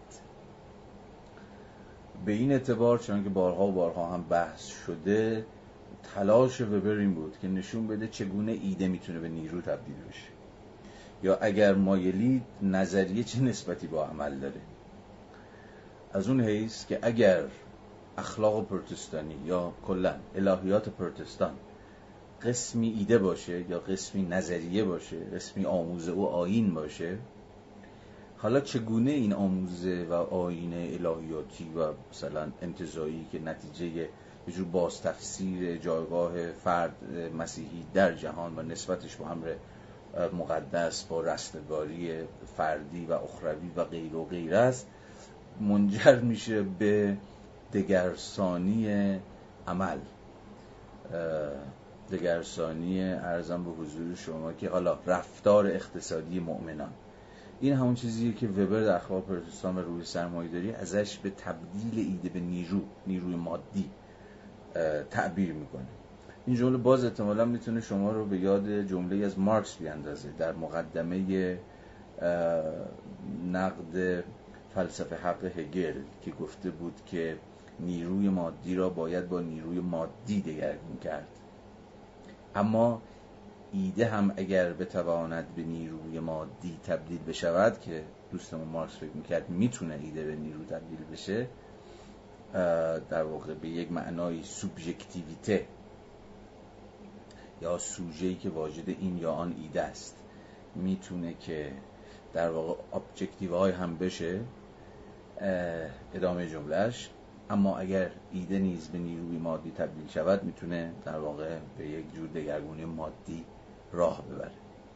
این دقیقا همون چیزیه که پروژه وبر رو تعریف می‌کنه. در واقع به یک معنای وبر داره از یکی از هواشی یکی از اون نکات کمتر پرداخته شده در منظومه مارکسی حرکت می‌کنه و نشون میده که چجوری به واقع ایده ها هم می‌تونن که مؤثر باشن. ایده ها فقط تصاویری که در ذهن من یا شما داره برای خودش چرخ بخوره نیستش. ایده ها مؤثرن. ایده ها نحوه بودن ما در جهان رو نحوه کرد و کارهای ما رو و اگر مایلی پراکسیس ما رو دگرگون می‌کنند و دست کم وبر در اون کتاب اخلاق پروتستان سعی کرد این قضیه رو نشون بده که چگونه نهزت اصلاح دین منجر شد به ارزم به حضورش باشه که خیلی ناخواسته بدون اینکه نقش و طرح و برنامه کشیده باشه از اون اخلاق ریاضت و زهد که کاملا عجیم بود. یا به قول خود وبر یک جور میل ترکیبی داشت با فرایندهای سرمایهداری آغازین یا همون انباشت اولیه تونست که روح سرمایهداری رو به یک معنای تولید بکنه یا به تعبیر دیگه این روح سرمایهداری رو اصلا ممکن بکنه اخلاق پروتستان حالا بحث مفصلی است. من راجع وبر الان خیلی نمی‌خوام صحبت کنم. اگر مایلید به صورت جداگانه و مستقل من راجع کتاب اخلاق پروتستان و روح سرمایه‌داری وبر بحث کردم که فایلش هم هست و به وسیلتون کشیده براتون جالب بود می‌تونید دنبال بکنید. ولی خب پس الان آرنت در همین ابتدای کار از دو تا پدیده سخن گفت. حالا میریم راجع پدیده سوم که یا رویداد به قول خودش رویداد بزرگی که مقدمات و گذار ما به یک جهان جدید رو که مختصاتش قرار بود اساسا متفاوت با جهان پیشا مدرن یا جهان سنت یا هر چیزی که شما اسمشو می‌ذارید این سه تا رویداد تمدیدش کردن. اولی که دیدیم کشف آمریکا و در واقع کاوش کل زمین که حالا پیامدش خواهیم دید که پیامدش چیه؟ نهضت اصلاح دین و سوم اختراع تلسکوپ و شکلگیری و بالندگی علم جدیدی که طبیعت زمین را از منظر عالم می نگرد خیلی اینجا آرنت به طرز جالبی روی تلسکوپ دست می‌زنه و روی فیگوری به نام گالیله. براش مهمه این تلسکوپ. از اون حیث که فکر کنم بتونید حدس بزنید. چرا؟ دقیقا از اون حیث که برای اولین بار نه فقط تخیل و ایده ما رو بلکه ادراکات حسی ما رو نیز از زمین فراتر بود و توجه ما رو و کنجکاوی های ما رو به فراسوی زمین هم جلب کرد. یعنی ما رو متوجه چیزی کرد که شاید بتونیم مثلا اسمشو بذاریم کیهان یا عالم یا جهان در جهانمندی خودش. این برای آرنت بسیار بسیار لحظه تعیین کننده ای بود. قبل از اون هم خب ما به بیرون زمین یا فراسوی زمین فکر می‌کردیم. کلی هم راجبش قصه و افسانه و حتی نظریه های علمی و الهیات و اینها وجود داشت. اینا کیه که ندونه؟ اما اتفاقی با تلسکوپ به عنوان یک ابزار جهانی به تعبیر آرنتی کلام میفته اینه که غیر از اینکه ما تخیلمون می‌تونست پرواز بکنه یا قوه خیال پردازی و قصه گویی و اینجور چیزهامون می‌تونست متوجه جهان دیگر بشه که فراسوی زمین بود ادراکات حسیمون مثلا بیناییمون هم تونست فراسوی زمین رو ببینه. و به این معنا جهان ما دیگه تخت بند یا مقید به صرف زمین نبود. باز حالا پیامدهاش رو در ادامه بیشتر خواهیم دید. پس این سه رویداد رو اجالتا گوشه چشم داشته باشید. کشف آمریکا که اصلا کاوش در حالا خود زمین رو مهم کرد. و خب می‌دونیم که چه گره خورد به چه ماجراجویی هایی به چه ارزم به حضور شما که دریا نوردی هایی کشف و شهود هایی در واقع اصلا اصل اکتشاف رو مثلا قرن 16 هم رو به یک نوعی قرن 14 هم قرن 15 هم و 16 هم رو به یک معنای اصل اکتشاف ها می دیگه که دریا نوردی و ماجراجویی و نمی‌دونم کاوشگری ها به اون معنا اهمیت بسیار تعیین کننده پیدا کرد و اصلا خود زمین رو به موضوع کاوش تبدیل کرد. که خب باز هم می‌دونید که تا چه حد در پیوند با خود مسئله ارزم به حضور شما که یه جور انباشت اولیه هم هست تلاش برای کشف سرزمین های جدید که همواره توی خیال پردازی این ماجراجویان و کاشفان و دریا نوردان و غیره و غیره با منابع ثروت یا به تعبیر اقتصادی منابع اولی و اینها گره خورده بودن. و به این معنا مقدمات یه جور انباشته اولیه رو به ویژه برای اروپای غربی فراهم کردن. مثلا کشف آمریکا کشف معادن طلا و چیزهای شبیه یعنی یه وجه این ماجراجویی رو هم باید در پیوند با جور امر در واقع اقتصادی تجاری فهمید که البته خیلی بهش اشاره نمی‌کنه. و دوم همون ماجرا پروتستانتیسم که اصلا مختصات رابطه فرد با خودش رو شخصا اینجا فرق غربی مد نظر دیگه. تغییر داد به های سلب مالکیت از کلیسا منجر شد و به یک نوعی اصلا فرد باعث شد فردیت شکل بگیره.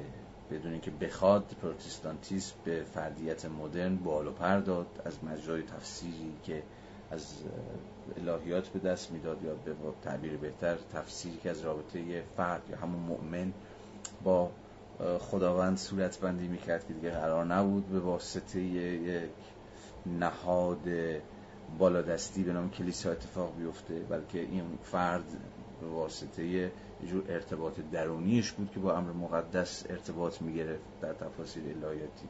و اینجا به یک نوعی ما برای اولین بار با زایش ایندیویدوال سر کار داریم که بعدا تو خود مناسبات سرمایه‌داری هم تجسم اقتصادی و مادی پیدا می‌کنه. این فردی که بیشتر سویه های الهیاتی داشت و اختراع تلسکوپ که برای آرنت در واقع مولد یک علم جدید بود. علمی که در واقع قرار بود از زمین فراتر بره و کل جهان رو به ابژه به موضوع دانش تبدیل بکنه. قبول؟ خب حالا ادامه بدیم. تشریف بیارید. صفحه 377 همون خط اول. واقعیت این است که اکتشاف زمین. اینجا ما با اون رویداد اول سر کار کشف آمریکا و بعد تبدیل شدن خود زمین به موضوعی برای اکتشاف. واقعیت این است که اکتشاف زمین نقشه برداری از خشکی آن و ترسیم نقشه آبهایش قرنها به طول انجامیده و تازه امروز است که رو به پایان می تازه امروز است که آدمی اختیار کامل سکونتگاه فانیش را به دست گرفته و افقهای نامتناهی را که به طرز وسوسه انگیز و تهدیدآمیزی به روی همه حصار پیشین گشوده بودند درون کره گرد آورده است که خطوط کلی با شکوه و نیز جزئیات سطح آن را همانقدر می‌شناسد که شناسای خطوط کف دست خیش است. درست وقتی که فراخی فضای موجود بر روی زمین را کشف کردند کوچک شدن کره خاکی که زبان زد همگان است و احتمالا امروز بسیار بیشتر از زمانی که آرنج می نوشت دیگه که جهان کوچک است. دهکده جهانی در نوردیده شدن مرزها تراکم فضا و زمان و چیزهای شبیه به این که بهتر از من در جریانش هستید. درست وقتی که فراخی فضای موجود بر روی زمین را کشف کردند کوچک شدن کره خاکی که زبان زد همگان است آغاز شد. تا اینکه سرانجام کار به جایی رسیده است که در جهان ما هر انسانی همانقدر ساکن زمین است که ساکن کشور خیش. باز در ادامه خواهیم دید. اساساً شکل گرفتن و ممکن شدن مفهومی مثل مثلا جهانی شدن یا جهانی بودن شکل گرفتن و در واقع ممکن شدن مفهوم humankind مفهوم humanity نوع بشر یا بشریت یا انسانیت که آقا همه ما فارغ از تفاوت هامون انسان هستیم انسان در مقام یک موجود کلی و چیزهای شبیه به این دست کم این دوتا جهانی شدن و نوع بشر. اساسا محصول همین بود که کاشف به عمل اومد که زمین اصلا بذارید اینجوری بگم محصول این بود که زمین در مقام یک کل ممکن شد. و کل زمین به موضوع اکتشاف و اشراف و سلطه و آگاهی بشر در اومد. این بسیار نکته تعیین کننده ایه ما از این ما به این دلیل می‌تونیم از این حرف بزنیم که آقا همه نوع بشرین همه همه در بشریت یا در انسان بودن با هم دیگه اشتراک داریم. برای این می‌تونیم از این حرف بزنیم که یه جهان فقط وجود داره و همه ما ساکنان جهانیم یا به تعبیری ساکنان زمین هستیم. فراسوی مرزهای سیاسی که ما رو از همدیگه جدا می‌کنه. برای اینکه به واقع متقاعد شدیم که زمین یک کل یک پارچه است.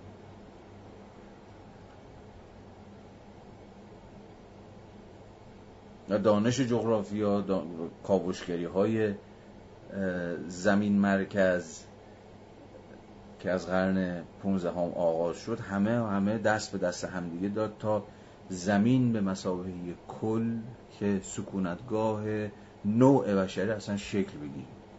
و مثلا در حیات یک کره مجسم جلوی ما ظاهر بشه که رو هر نقطهش بشه دست گذاشت و مطمئن باشیم که همه سوراخ باهاشو می‌شناسیم. و اشراف تام به همه خطوطش داریم به همه نقاطش داریم به همه طول ارزهای جغرافیاییش داریم. و به واقع این زمین برای اولین بار در عصر مدرن بود که دسترس پذیر شد. و عوض قصه گفتن یا رویا پرداختن راجع به سرزمین های دور تبدیل شد به سرزمین های دم دست که به قول آرنت البته تازه در قرن بیستم بود که به مدد اون تراکم فضا و زمان که نتیجه انقلاب در صنعت حمل و نقل بود. برای نوع بشر دسترس پذیر شد همه این نقاط.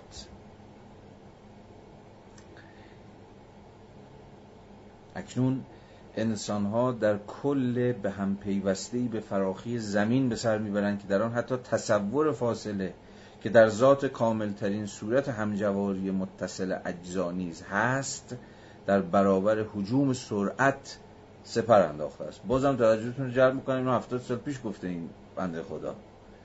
یعنی زمانی که هنوز ارزم به حضور شما یه چیزی مثل سفر یه چیزی مثل ارزم به حضور شما فضاهای همین مجازی فضای نت که باز هم بیشتر و بیشتر فضا رو فشرده کرده هنوز سر پیدا نشده بود. ولی معلوم بود که روند و مسیر از چه قراره. معلوم بود که ارزم به حضور شما که فضا داره در نوردیده میشه.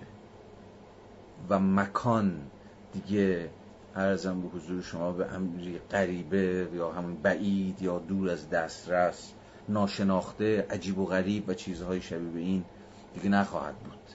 همه چیز می‌تونه آشنا باشه. شما می‌تونید همینجا بشینید و مثلا دو ساعت بعد سه ساعت بعد جای دیگری باشید.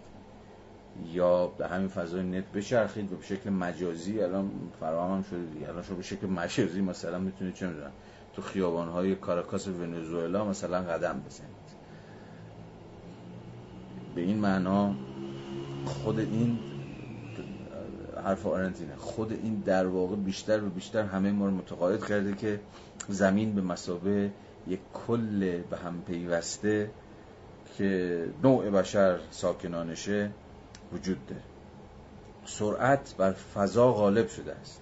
و هرچند حد این روند غالب آمدن در مرز غلب ناپذیر حضور همزمان یک تن در دو جای مختلف است میگه حدش اینه که خب شما همزمان نمی‌تونید دو جا باشید دیگه. این حد اون سرعت است. اون شتابیه که جهان مدرن گرفته. اما روند یاد شده فاصله را بیمعنی کرده است. زیرا هی دیگر هیچ جزء مهمی از حیات بشر سالها ماها یا حتی هفته ها برای رسیدن به هر نقطه روی از روی زمین ضروری نیست. خب اینو که فهمیدیم. اما یه چیزی هست که در این روایت آرنتی گم شده. یعنی به شکل انتظایی بله شما هر لحظه ای که اراده بکنید می‌تونه هر نقطه از زمین باشید. هر نقطه از زمین به یک معنی دسترس پذیره. دیگه چیزی به نام فضای بکر فضای دست نخورده یا ناشناخته یا چیزایی این اونقدر وجود نداره و به این معنی کل زمین ابژه به ابژه علم تبدیل شده به ابژه سرمایه تبدیل شده به ابژه ارزم به حضور شما که گردشگری و فلان و هر, هر چیزی که مهاجرت و چیزهای شبیه این تبدیل شد. اما یه روایت یعنی این روایت یه چیزی کم داره. یه چیز خیلی تعیین کننده که دست برغازه خود آرنت یکی از اولین کسانی بود که روش دست گذاشت در کتابی که قبل از این کتاب نوشت یعنی ریشه توتالیتاریزم و اون چیزی نیست جز مرزهای سیاسی جز دولت ملت. یعنی درسته به شکل انتظایی شما می‌تونید هر لحظه هر کجا باشید. کل جهان بذار بگم کل زمین. کل زمین به یک معنایی در اختیار ماست. یا هیچ جایی نیست که نشه تخیل کرد که شما می‌تونید روش پا بگذارید. و به این معنا بله واقعا زمین کوچیک شده. واقعا ما داریم در یه دهکده جهانی زندگی می‌کنیم از این قصه ها اما کیه که ندونه؟ و آرنج بهتر از هر کسی این رو می‌دونست اتفاقا و دست و غذا. که مفصل هم راجع به این موضوع صحبت کرده و دقیقا اونجایی که راجع مفهوم پناهنده ها صحبت می‌کنه. یا پناهنده ها در مقام استیتلس ها کسایی که بی دولتن یعنی بی دولتن یعنی که هیچ در واقع وقتی بی دولت باشن یعنی که شهروند نیستن. وقتی شهروند نباشن یعنی هیچ حقوقی ندارن. و وقتی هیچ حقوقی نداشته باشن یعنی هر بلایی میشه سرشون آورد. و در واقع شاید اصلا مسئله شدن پناهندگی در نیمه دوم قرن بیستم بعد از جنگ دوم اساسا مدیون مسئله سازی آرنته در کتاب ریشای توتالیتاریسم. و خب این دقیقا همون مفهومیه که دوباره نشون میده و ثابت می‌کنه که درسته که ما نوع در نوع بشر با هم شریکیم. همه جزء نوع بشریم جزء هیومانیتی در مقام انسانیت. به یه مفهوم انتظایی و غیره و غیره هستیم. ساکنان زمینیم زمینم واحد فلان فلان. اما دست بر غذا دقیقا در همون لحظه که کاشف به عمل میاد که ما چقدر جهانی هستیم انسان چقدر موجودی است جهانی چقدر موجودی است کلی همونجاست که انواع اقسام مرزها که تفکیک گذارن که فاصله گذارن که اتفاقا امکان رفت آمد امکان سفر امکان مهاجرت امکان وطنگزینی و چیزهای شبیه این غیر ممکن می‌کنن دوباره تختبند گوشه از جهان میشیم و دوباره در گوشه از این زمین حبس میشیم. یعنی زمین اونقدرها هم هنوز که هنوزه زمین اونقدرها جهانی نیست. مثلا یه مثال براتون بزنم. سر همین ماجرای کرونا دیگه عالم آدم فهمیدن که آقا این قضیه رو نمیشه. تو مرزهای ملی و به اتکای دولت ملت ها حل کرد. مسئله جهانیه و راه حلش هم جهانیه. اما باز کیه که ندونه؟ به رغم این هنوز این مرزهای سیاسی هنگی تعیین کننده هنوز هر دولتی داره سعی می‌کنه که گلیم خودش رو زودتر از بقیه مثلا دولت ها از آب بکشه بیرون. حالا بحث بسیار مفصلی هم شده دیگه. تفاوتی که بین شمال و جنوب جهانی هست کشورهای ثروتمندی که همین الان بحث بر سر که تا انتهای سال میلادی بالای یک بالای میلیون ها دوز واکسن مازاد خواهند داشت و حالا چیزهای شبیه به این و خب مثلا کشورهایی که هنوز دوز اول واکسیناسیونشون حتی شروع هم نشده. یعنی زمین درسته کل واحده ولی نابرابری ها که از مرز کشی های سیاسی حول مفهوم دولت ملت آغاز میشه این زمین رو تکه پاره کرده. یعنی زمین کلیه که اونقدرها کل نیست. یا کلیه که از درون چیز شده فرگمنتد شده یعنی تیکه پاره شده. ما به کل زمین تعلق نداریم. ما هنوز به واحدهای سرزمینی به نام کشور تعلق داریم. و بیرون از این مرزهای سرزمینی فاقد حق و حقوقیم البته در هیئت پناهندگان. نه در مقام حالا کسایی که مثلا با اتفاق روندهای قانونی از اینجا میرن به اونجا. پاسپورت داره ویزا می‌گیره یا هر چیزی شبیه این. و به این معنا همچنان شهروند جامعه خودشه که در جامعه دیگر حقوقش به جای خوده و به رسمیت شناخته میشه مثلا همین ماجرایی که دو پارت اول داشتیم صحبت صحبتشو می‌کردیم راجع به پناهنده های امروز افغانستانی که شاید معاصرترین بحران پناهندگی در جامعه جهانی باشه ماجرا همینه. ماجرا اینه که این زمین مال شما نیست. و اینکه چیزی به نام انسان وجود نداره. انسان در مقام موجودی که در واقع هستی انتظایی یا هستی کلی که همه ما انسان هستیم. همه ما انسان هستیم چیه؟ ایرانی هستی یا نیستی؟ اگر هستی تشریف بیار ولی ایرانی نیستی یعنی دقیقا یه امر جزئی دیگه. یه ویژگی خاص. انسان در مقام هستی کلی حقی نداره. انسان بودن به شما کمک نخواهد کرد. ایرانی بودن ممکنه بهتون یه جایی کمک بکنه. ولی جایی که شما از این ایرانی بودن خودتون از افغانستانی بودن خودتون یا هر چیز دیگه ای خل میشید یا اون رو پشت سر می‌گذارید از ایران میاد بیرون یعنی دیگه تابعیت سیاسی یک دولت رو ندارید و دقیقا میشید استیتلس که همون پناهنده است و به این اعتبار دیگه میشید انسان. تو کی هستی؟ من یک انسانم. اما من در مقام ولی تو در مقام یک انسان حقی نداری. تو فقط در مقام شهروند جامعه خود دیگه حق داری. و این همون پارادوکس حقوق بشری دیگه. پارادوکس حقوق بشر اینه که میگه آقا انسان به صفت انسانی بودن خودش واجد حق و حقوقه. نه چون مال این جامعه است یا مال اون جامعه است این دین اون مذهب این اون نژاد این جنسیت یا هر چیزی شبیه این رو داره. مثلا هیومن رایت دیگه. حق بشره. ولی بشر دقیقا همون جایی که از این امور اموری که متعینش می‌کنن. از اون انسان کلی خارجش می‌کنن و تبدیلش می‌کنن مثلا به انسان ایرانی سنی زن فلان و فلان و فلان. دقیقا همون جایی که متعین میشه هست که حالا واجد حق حقوقی هست یا واجد حق حقوقی نیست. در واقع می‌خواد ببینید انسان چیه؟ به نظر من پناهنده همون انسان. من الان انسان نیستم که به عنوان مفهوم کلی و حقوقی انسان. من ایرانی هم مردم حالا مثلا فلان فلان هر تعیونی که داره منو تعریف می‌کنه. و به اعتبار این یه حقوقی داره. حالا بگذاریم از اینکه حقوقی دارم ندارم حالا دولت ما حقوق منو به رسمیت می‌شناسه نمی‌شناسه بحران های خود شهروندی تو ایران چیه اینا بحث ما رو بیش از اندازه پیچیده می‌کنه ولی الان من یک انسان یک حالا حالا یک انسان انتز... انزمامی هم. یه انسان متعین که یه سری ویژگی ها داره اون ویژگی ها خیلی مشخصش می‌کنه و یه جای مشخصی در جهان قرارش میده ولی اون کسی که به واقع انسان به مسابه یک موجود انتظاییه یه پناهنده است. که از همه تعیینهاش پاشو گذاشته بیرون. و الان در یک سرزمین بیگانه تبدیل شده به یک انسان. حتی تمام بحث حقوق بشری و نمی‌دونم گفتارهای مبتنی بر فعالیت فعالین اجتماعی و فلان اینها مگه حرفشون چیه؟ میگن آقا اینا هم انسانن دیگه. اصلا تصادفی نیست این چیز این رتوریک این گفتار. این هم انسانن دیگه. یعنی انسانی که به صفت انسان بودن خودش انگار حقوقی داره.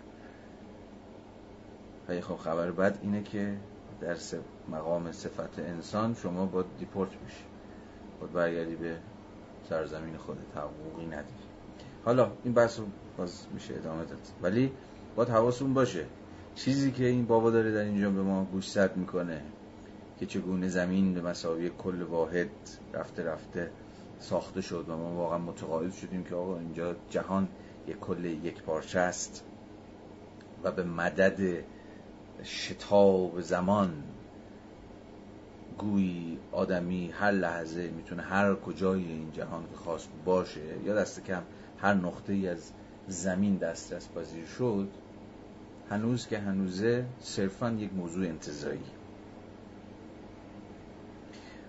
من خب شاید شما هم همینطور در این فضای مثلا این اینستا پر این چیزاست دیگه. مثلا تصاویر زیبا از طبیعت نمی‌دونم ایسلند نمی‌دونم نروژ نمی‌دونم استانبول.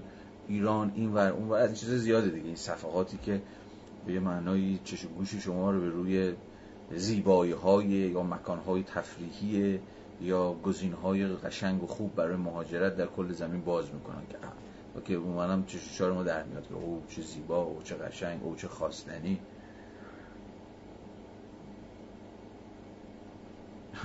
اما فارغ از این قصه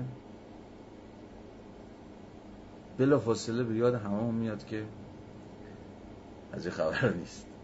و فقط شما می‌تونید تصاویرشون رو ببینید حالا لایکی بکنید یا برای این بفرستید یا برای اون بفرستید و مثلا آقا از لب لوچتون هم بگید که وای مثلا ایسلند چقدر زیباست.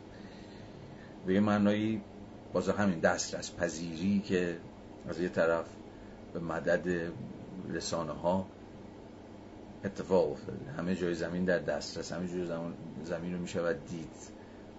یه جور سیاحت مجازی. امروز خودش کتگوری دیگه سیاحت مجازی. یه رفیق داشتیم یه چند وقت پیش دیده بودمش میگفتش که من تمام کوچه پس کوچه های بارسلونا رو حفظم. یعنی الان برم توش گم نمیشم. در صورتی که یک بار هم در زندگیش پاشو از ایران بیرون نذاشته گفتم چطور؟ گفت من در روز دو سه ساعت با همین گوگل ارث توی خیابونهای بارسلون میچرخم. عشق بارسلون بود مثلا بابا تمام کوچه پس کوچه هاشو بلدم. می‌دونم اسم محله چیه فلان چیه به همان چیه. خود این کاتگوری یعنی اون همین چیزی که آرن داره میگه حالا به مدد تکنولوژی های جدید که معلوم میشه اسمش به سیاحت مجازی و بعد از این ماجرا کرونا هم که الا ماشاءالله دیگه. در خانه خود بنشینید و سفر کنید. کم که نشیدیم این قصه رو. هر روزم منم همینم. منم یکی از مثلا از گاهی بیکارم یا حوصله ندارم مثلا توی این صفحات اینستا که میچرخم مثلا این چیزای ارس مرس و اینا برام همیشه جذاب بوده. که بچرخم و همین باز اون سیاحت مجازی. و خب دست از پذیر شدنش. ولی هنوز اون سوی ماجرا اینه که هنوز فاصله وجود داره و خیلی هم پررنگ وجود داره. در عصر دولت ملت ها گرچه همه ما می‌دونیم که مرزهای ملی هم امروز بحران های بسیار زیادی دارن و خب خیلی اصلا از افول دولت های ملی دارن صحبت می‌کنن از کمرنگ شدن مرزها دارن صحبت می‌کنن. مثلا در نتیجه در واقع بقول معروف دو پیمایی های سرمایه سرمایه مرزها در می یا در نتیجه همین مهاجرت که در واقع نتیجه یه جور کمرنگ شدن مرزهاست و در عین حال پررنگ شدن مرزها. که از اون پارادوکس ها یه مهاجرت همینه که هم به معنای که مرز کمرنگ شده هم به این معنای که اتفاقا مرز پررنگتر میشه. یا یه پدیده مثل تروریسم. تروریسم هم تروریسم امروز هم اساسا انترناسیونال دیگه. یعنی بیرون مرزهای ملیه. حالا داخل پرانتز بگم یکی از چیزایی که مثلا در ایران باعث شده که خیلی ها به طالبان امروز مثلا اعتماد بکنن اینی که آقا طالبان همون القاعده نیست. یا همون داعش نیست. چرا؟ چون اونا انترناسیونالیستن چون پروژهشون پروژه جهانیه مرزها رو در مینوردن. هر کجا بتونن میرن عراق روز برن افغانستان یه برن سوریه یه برن ایران. یا در واقع جهان چیزشونه پروژهشون پروژه جهانیه. ولی طالبان یه گروه اسلامگرایی که هنوز درون مختصات سرزمینی داره عمل می‌کنه. یعنی اصلا پروژه های جهانی ندارن. می‌خوان افغانستان رو بگیرن هم تو افغانستان رو اداره بکنن. نمی‌خوام برم مثلا فلانجا و بهمانجا پروژه های تروریستی پیش ببرن یا مثلا ایدولوژی خودشون رو صادر بکنن یا چیزای شبیه این حالا اینکه چقدر این هفت پرتوپلا هست پرتوپلا نیست چقدر ساده انگارانه است جداسازی طالبان از فلان اینها اما گویا یه چیز هست دیگه. اون که خود تروریسم فارغ از اینکه ورژن این تروریسم یا مستاق این تروریسم الان طالبان باشه یا داعش باشه یا فلان و بهمان گروه خود این گروه های در واقع تروریستی یا اسلامگرا یا احیانا دیگر ورژن ها دقیقا به واسطه این انترناسیونالیست بودنشون این مرزهای سرزمینی رو دارن کمرنگ می‌کنن دیگه. یا قراره که براشون فائق بگم به واسطه این پروژه جهانی که تعریف می‌کنن. اما به رغم این به رغم اینکه مرزها در نتیجه این پدیده های جدید سرمایه، مهاجرت، تروریسم و احتمالا خیلی پدیده های دیگه ما با کمرنگ شدن مرزهای ملی یا در واقع دولت ملت ها به تعبیری و تا حدی و تا جایی سرکار داریم اما هنوزم که هنوزه مرزهای ملی سفت و سخت دارن ایستادگی می‌کنن در برابر این روند ها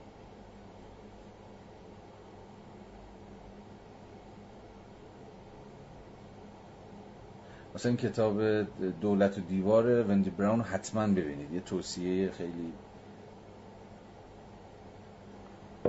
اکید که فکرم می‌کنم یه استوری هم رجوش گذاشتم که اخیرا به فارسی ترجمه شده. دقیقا وندی براون ارزم به حضور شما که در اون کتاب دولت و دیوار یا همون در واقع دیوار در واقع مرز حصار فلان اینها دقیقا رو همین قضیه دست می‌ذاره. روی باز این پارادوکس اینکه چگونه ما در عصر افول حاکمیت های ملی داریم سرکار داریم یا به سر می‌بریم و از اون طرف به رغم این افول مرزهای یا حاکمیت ملی دوباره مسئله دیوارکشی یا جنبش های حسارکشی که هر روز هم دارن پررنگتر و جدیدتر میشن. آخرین ورژنش مثلا چه می‌دونم دیوار آمریکا و مکزیک در عصر ترامپه یا دیواریه که ترکیه داره تو مرزهاش با ایران می‌کشه. حتما ویدیوهاش فیلماش رو و عکساش رو دیدید دیگه. دیوار بسیار عظیم 4 متری که ترکیه دو مرزاش داره می‌کشه. یا خود ایران کشیده در مرزهاش با افغانستان. نمی‌دونم دیدید دیوار دیوار تقریبا 4 متریه سه 4 متره. که تازه روش هم اون بالاش هم با چیه؟ این سیمای خاردار حساربندی کردن که پریدن به این سمت به سمت ایران بسیار دشوار بشه. اما ظاهرا در نتیجه های شنی که اتفاق میفته از اون طرف که شن دپو میشه پشت دیوار به سمت افغانستان شن میاد بالا زر ارتفاعش کمتر میشه و مثلا این پناهنده ها می‌تونن بیان از اونجا خودشون پرت بکنن سمت ایران. به حال همه اینا رو گفتم تا به شما گوشزد بکنم و یادآوری بکنم که تا چه پایه این مسئله جهانی شدن با همچنان پارادوکس های درونی خودش سرکار داره. و هر چقدر هم که زمین دسترس پذیرتر شده باشه اما همه ما حواسمون احتمالا هست که مرزها هنوز چقدر جدی و چقدر تعیین کننده.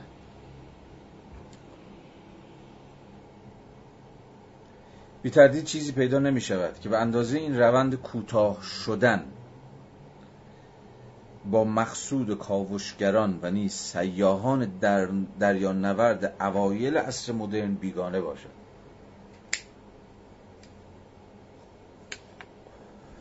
آنان می‌رفتند تا زمین را وسعت ببخشند نه اینکه آن را کوچک کنند.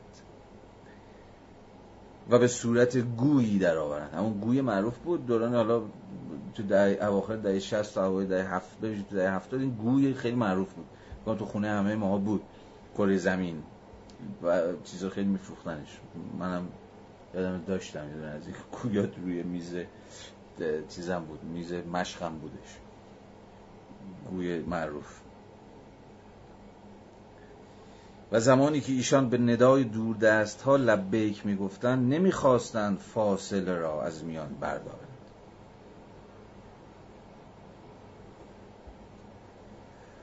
تنها حکمت نگریستن به گذشته است که این امر بدیهی را در میابد که هیچ چیز نمی‌تواند فراخ بماند.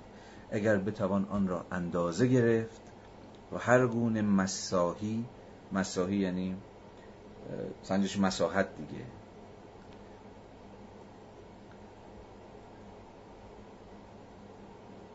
اگر بتوان آن را اندازه گرفت و هر گونه مساحی اجزای دور از هم را گرد هم می آورد و بنابراین در جایی که پیشتر فاصله حاکم بود نزدیکی برقرار می سازد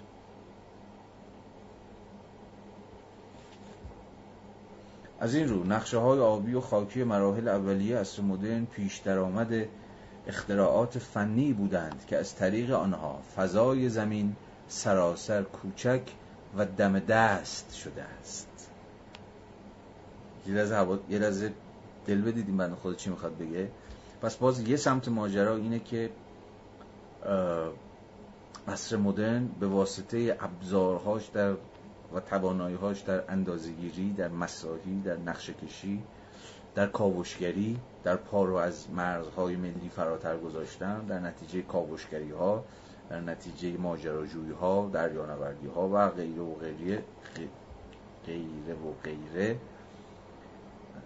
اون چیزی که اگه احتمالا مارکسیست الان بود می‌گفت امپریالیزم. یا تو درستی هم می‌گفت امپریالیزم؟ ارزم به حضور شما که اون چیزی که حاکم شده در واقع حذف فاصله و کوچک شدن زمین و در دسترس شدن همه انگار جهانه. و به این اعتبار همه چیز انگار دم دست دیگه. کل جهان به یه جور هستی تو دستی تبدیل میشه. وقتی همه چیز تو دست باشه. این و همه چیز روش اندازه گرفت. نقشه همه چیز رو بشود کشید. اون موقع است که احتمالا شما متقاعد خواهید شد که به همون اندازه می‌تونید برش سلطه داشته باشید برش اشراف داشته باشید. این دم دستی شدن جهان یا تعبیر باز دقیق دم دستی شدن زمین برای آرند مترادف با امکان سلطگری امکان مسلط شدن بر زمین و زمان. به معنای دقیق کلمه. هم زمین و هم زمان. مقدمه بر مقدمه بر آب رفتن فضا و محو فاصله به وسیله راه آهنها کشتی های بخار و هواپیماها آب رفتنی بی نهایت عظیمتر و مؤثرتر هست. که به واسطه قابلیت پیمایشگرانه ذهن انسان پدید می آید ذهنی که با استفاده از اعداد، نمادها و الگوها می تواند فاصله فیزیکی زمینی را تا قد و قامت حس و فهم طبیعی بدن انسان متراکم سازد و فرو بکاهد. پیش از آن که بدانیم چگونه دور زمین بگردیم و به چه صورت سپهر سکنای آدمی را در قالب روزها و ساعتها تهدید کنیم کره زمین را به اتاقهای نشیمنمان آورده بودیم تا با دستهایمان آن را لمس کنیم و در برابر چشمهایمان بچرخانیم باز همون گوی رو داره میگه. بازم حواستون باشه.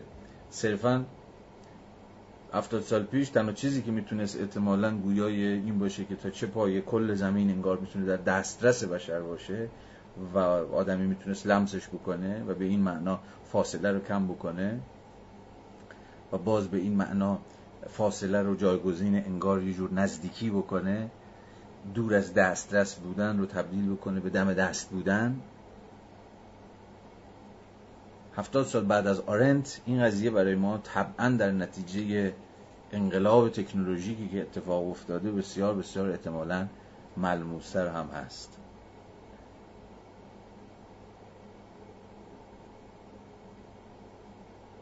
اما در این حال باز به واسطه اینکه همچنان موانع و محدودیت های سیاسی همون مرزها در کاره ما هم به زرس قاطع می‌دونیم که زمین چقدر در دسترس از همه جاش خبر داریم از همه سرخ سنبهاش همون مثال هایی که دقیق پیش براتون زدم ولی در این حال هم می‌دونیم که هنوز چقدر دور از دسترسه.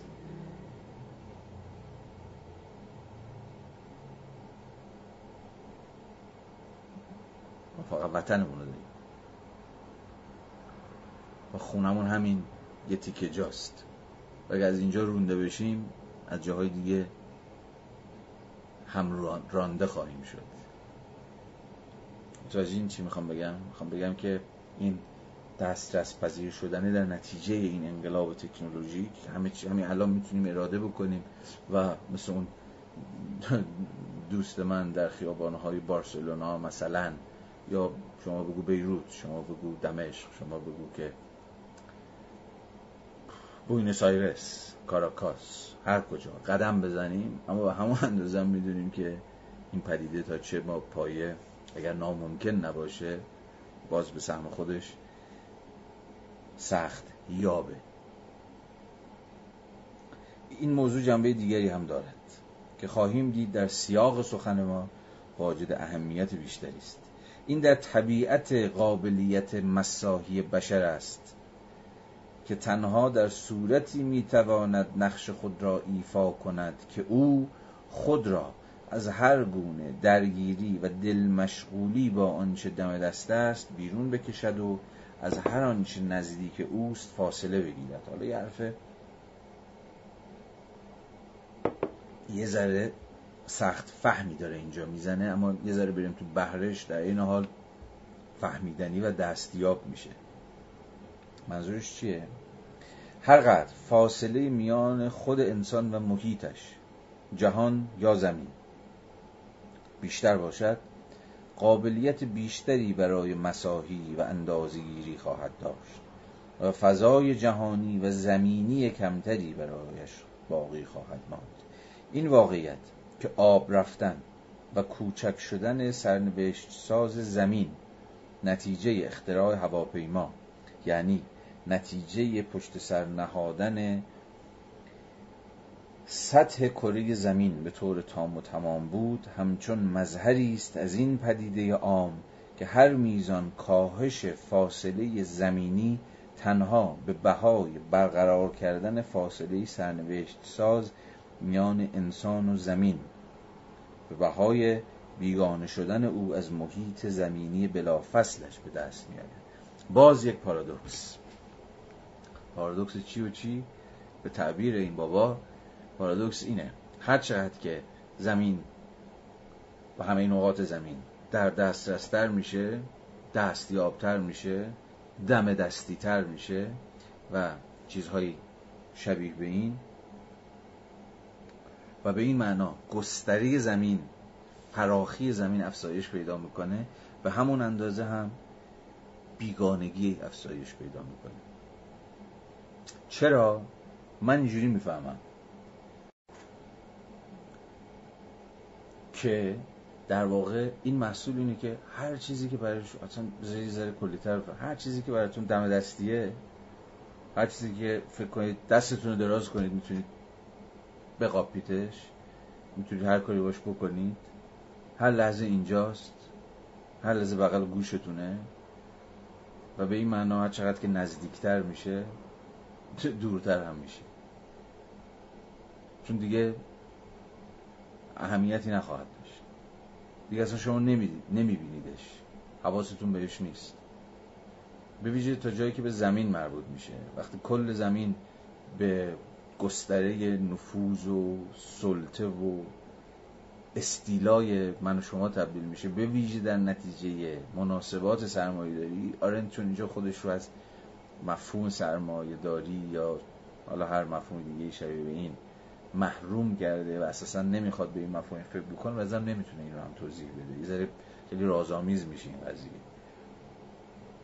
این تا حدی نتیجه نسبت انسان با زمین یا با طبیعت در مختصات یک شیوه تولید خاص که همه چیز دستیابه. جنگل و رود و رودخونه و نمی‌دونم دریا و اون طبیعت و هر چیز وقتی توی اختیار شماست دست شماست. حل از اراده بکنید می‌تونید روش سوار شید و ازش سواری بگیرید و هر بلایی هم سرش بیارید. یعنی به این اعتبار هر چقدر که این سلطه سلطه سرمایه دارانه که شیفته تولید ارزشه. و براش مهم نیست که این تولید ارزش مثلا محصول کشیدن شیره طبیعت باشه یا کشیدن شیره انسان ها در مقام نیروی کار باشه یا هر چیز شبیه این. به این اعتبار شما زمین و از طبیعت بیگانه تر هم خواهید شد.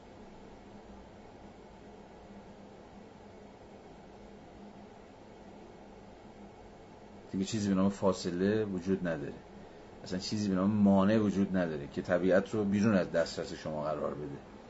مثلا تبدیلش بکنه به امر والا تبدیلش بکنه به ابژه زیبا شناختی یا هر چیزی شبیه نه دیگه طبیعت ابژه زیبا شناختی نیست.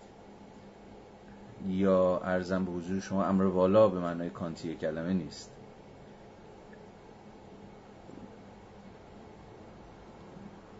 یه منبعه یه سورسه سورسی برای ثروت.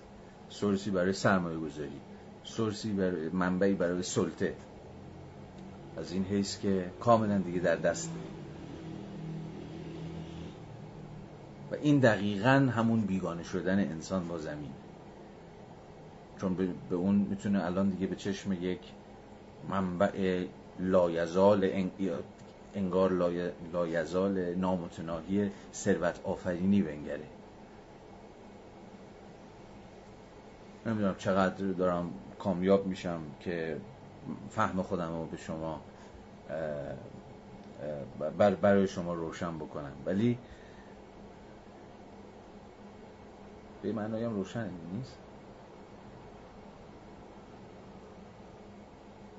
یه باید به تجارب خودتون رجوع بکنید دیگه. به این معنی فکر کنم بتونیم بفهمیم که منظور آرنت از بیگانگی از جهان چیه؟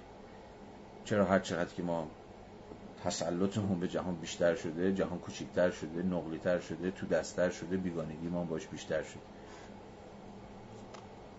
در ساعتی که هر کاری می‌تونید باش بکنید دیگه چیزی بیرون از انگار کنترل یا سلطه یا دستورزی همون من منیپولیشن دستکاری بشری دیگه وجود نداره. کافی دستتون رو دراز بکنید. می‌تونید بگیریدش. می‌تونید قورتش بدید گازش بزنید. و اینجاست دیگه که اتفاقا همون ابژه‌ای که یا همون زمینی که قرار کاملا دیگه از, از, آن شما بشه به تصاحب شما در بیاد و به خود شما تبدیل بشه چون بقول چیز می‌گفت دیگه هگل می‌گفت. در واقع می‌گفت شهوت گاز زدن. یه جور شنا نالج رو به جور شهوت گاز زدن تعبیر می‌کنه در پیداشناسی روح. که شما همین ابژه می‌خوای بگیری انگار گازش بزنی و از آن خودت تبدیلش کنی تصاحبش بکنی از سوژه مدرن سوژه که شهوت گاز زدن داره دیگه. سیرمونی هم نداره. همینجوری می‌خواد بخوره همینجوری می‌خواد درونی بکنه. ابژه رو زمین رو طبیعت رو جهان هر چیز دیگه شبیه. و دقیقا همینجاست که هر چقدر که بیشتر تلاش می‌کنه به از آن خودش تبدیلش کنه تصاحبش کنه بیشتر بیشتر ازش بیگانه میشه. صفحه 380 پاراگراف دوم.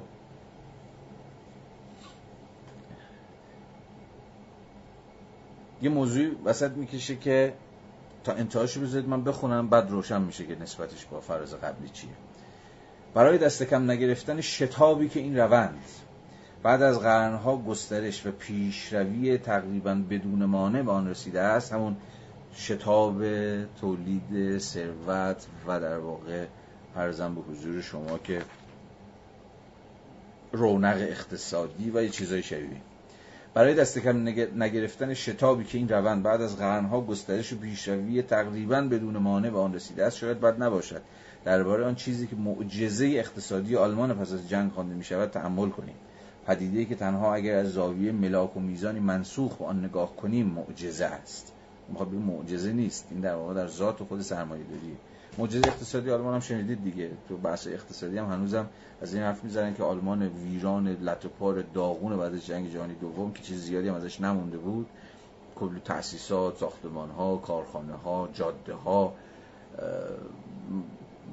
تمام اماکن عمومی مسکن های خانوارها و همه و همه چیزا ویران شده بود در کنار در نیروی کار یا همون جمعیتی که ارزم به حضور شما در نتیجه در نتیجه جنگ بسیار کاهش پیدا کرده بود ولی ده سال بعد از جنگ ناگهان اقتصاد آلمان تبدیل شد به اقتصاد بسیار پررونق با یک رشد اقتصادی خیره کننده که عملا آلمان رو به سرعت تبدیل کرد به یکی از کشورهای پیشرو در زمینه فرایندهای صنعتی سازی نه؟ که خب بحثش مفصله. ولی وقتی میگه معجزه اقتصادی آلمان منظور همینه که آلمان بعد از جنگ با اون درجه از ویرانی و جمعیت زدایی و غیر و غیره چجوری تونست ناگهان در رده کشورهای تو آلمان غربی چون آلمان شرقی که زیر سیطره کمونیسم شور حالا اتحاد جماهیر شوروی قرار گرفته بود که قصهش کاملا متفاوته می‌دونید یه اقتصاد بحران زده یه لطوپار داغون و فلان اینا. ولی اینجا آلمان هم منظور آلمان غربیه. استفاده بخشی از آلمان که پیوست به مناسبات سرمایه داری. حالا این تعاملی که می‌خواد بکنه چیه؟ به, زب... به یک زبان غیر اقتصادی. یه ذره فلسفی تر می‌خواد توضیح بده که این معجزه اقتصادی آلمان این رشد و شتاب و رونقی که ناگهان افتاد در این جامعه رو چجوری باید فهمید؟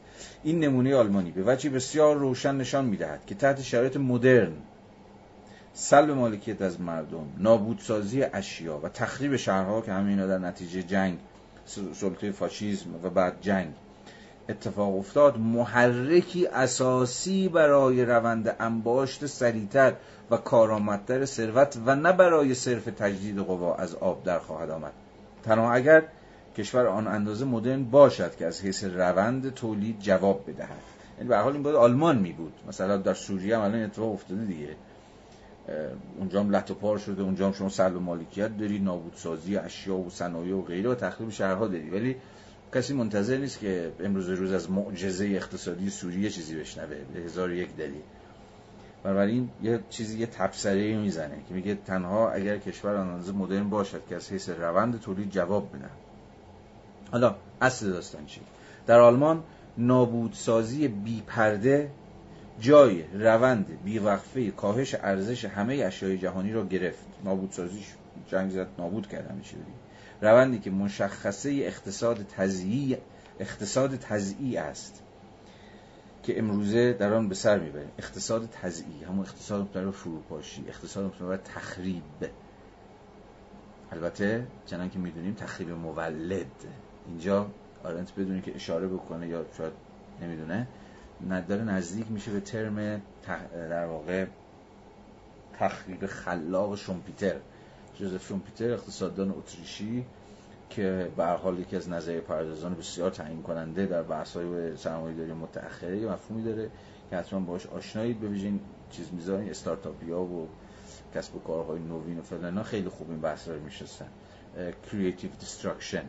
تخریب خلاق که میگه اصلا موتور محرک سرمایه داریه تخریب می‌کنه ولی این تخریب تخریب خلاقیه. چرا؟ ارزم به حضور شما به این دلیل ساده که اساسا چون که مارکس هم گفته بود چون اینجا شومپیتر می‌ذاره تحت تاثیر مارکس هم هست که سرمایه داری نمی‌تونه پیش بره مگر از مجرای انقلاب دائم در ابزارهای در وسایل در روشهای در شیوه تولید. هر لحظه سرمایه داری ناگزیر از این. اصلا موتور محرکش دینامیزم درونیش به قول تعبیر مارکسی انقلاب مداوم در ابزارهای تولید یا به تعبیر شومپیتری ارزم به حضور شما تخریب خلاقانه است. شیوه های قدیمی کسب و کار باید تخریب بشه شیوه های جدید داره جاشو بگیره. ابزارهای قدیمی باید جاشونو بدن به ابزارهای جدید. شیوه مدیریت خلاقانه نوین باید جاشو به شیوه های از مد افتاده قدیمی تر بده و غیره و غیره. نظام نظام سرمایه داری فقط معرفش مد نیست. شاید مد به شکل خیلی چشمگیری مولد همون تخریب خلاقانه شومپیتری باشه به شکل برجسته ای چون مد دیگه مدام تخریب میشه یعنی از مد میفته دیگه چیز میشه نخنما میشه دیگه این دیگه رنگ سال نیست این دیگه دهن افتاده این دیگه قدیمی شده و مد جدید. اما این مد فقط چشمو نباید بیاد مثلا تو صنعت لباس و نمی‌دونم سرگرمی و چیز هست. تو خود شیوه تولید هم هست.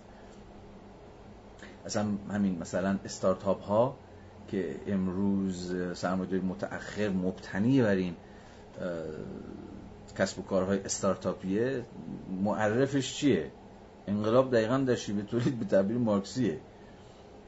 یعنی شما نمی‌تونید بشینید که مثلا چرخه های تکرار شونده ای از صنعت و تجارت شکل بگیره. شما باید به ابتکای ابتکار و خلاقیت و ریسک پذیری و فلانا بپرید وسط و یه چیز جدیدی عرضه بکنید که بتونه بازار رو متحول بکنه بتونه بازار رو دگرگون بکنه. و این البته مستلزم تخریب خیلی از کسب و کارهای قدیمیه در واقع آدمایی که ممکنه شغلشون از دست بدن کسب و کارهایی که ممکنه تعطیل بشن تا کسب و کارهای جدید شیوه تولید جدید بتونه را بیفته. چون همین اسنپ و تفسیر مثال دیگه دم دستی تری مثالی که میشه برای زد دیگه همه ما باشون سرکار داریم. تا سه چهار سال پیش عملا یک انقلابی در حمل و نقل شهری بودن دیگه و تخریب کردن. کل اون منطق قدیمی که ما میشناختیم رو. منطق آژانس های دفاتر آژانسی که تو هر محلات بود حتی منطق دربست گرفتن تو خیابون اینا شیوه های کلاس قدیمی بود که در واقع حمل و نقل شهری رو ران می‌کرد و وقتی اینها سر کلشون پیدا شد به واقع یک انقلاب یا یک خورده انقلاب. خورده انقلاب چرا؟ به حال یک انقلاب اتفاقا عظیم در حمل نقل شهری ایجاد کرد این چیزایی تخریب کردن. دفاتر بسته شدن. از های آژانس که سفت و سخت می‌خواستن روی شیوه های قدیم ایستن احتمالاً به صورت موقت بیکار شدن. و چیزهای شبیه به این. بازار خیلی ها کساد شد. و به این معنا دقیقا اینجور تخریب اما خلاقانه اتفاق افتاد. کاری با شیوه های در واقع نقدی که به خود این شیوه جدید وارده من ندارم. این یه بحث دیگری است. خود اینا چجوری حالا روندهای استثمار رو به شکل دیگه ای در مسیرهای دیگه ای به جریان انداختن حالا به نفع تاکسیدارها شده به ضررشون شده. اینا یه بحثای که با رفت درون موضوع راجع بهش صحبت کرد ولی من از این منظر بیرونی دارم خودم فرآیند تخریب خلاقانه رو توضیح میدم. خیلی از آدمایی هم که ممکنه تا دیروز دافعه داشتن که آقا جمعش بکنید الان مثلا رفته کارمند چیز شده. رفته فرم پر کرده شده راننده اسنپ یا تپسی یا حالا دیگر option هایی که هست. خیلی از تاکسیدارهای قدیم الان راننده های اسنپ و تپسی ان.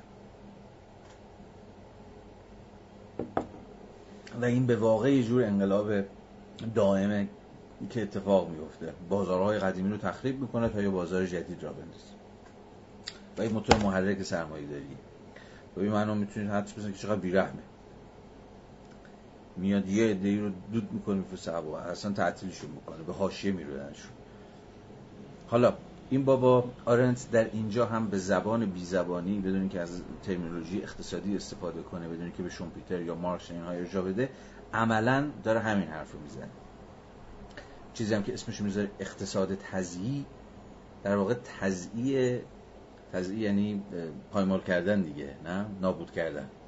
میگه اصلا اقتصاد سرمایه داری حالا اینجا باز این نمیگه سرمایه داری ولی من میگم. مبتنی بر تزیی کردنه. یه چیزایی با تزیی بشه چیزایی با پایمال بشه یه چیزایی با تخریب بشه یه چیزایی با ویران بشه تا شیوه جدید بیاد. جاشونو بگیره. نتیجه کم و بیش یکسان است. رفاهی پر رونق که همانطور که آلمان پس از جنگ نشان می‌دهد نه از فراوانی کالاهای مادی یا هر چیز پایدار و داده شده ای بلکه از خود روند تولید و مصرف قوت و قوت می‌گیرد. تحت شرایط مدرن باز تحت شرایط مدرن همون سرمایه داری. این بابا اسمش نمیاره. تحت شرایط مدرن نه از بین بردن بلکه حفظ کردن ویرانی به بار می آورد از این جمله فکر کنی. همون چیزی که من دارم سعی می‌کنم جا بندازم. میگه که از بین بردن نه بلکه حفظ کردن ویرانی به بار میاره. وقتی شما چیزی حفظ کنید نگه دارید در واقع به همون شکل قدیمیش به شکل کلاسیکش و چیزی شبیه این ویرانی به بار میاره. چرا؟ چون چرخهای اقتصاد رو کند می‌کنه. نمی‌ذاره اقتصاد بچرخه. اقتصاد اقتصاد سرمایه‌داری مدام باید خلاقیت و ابتکار و فلان اینها به خرج بده وگرنه میپکه.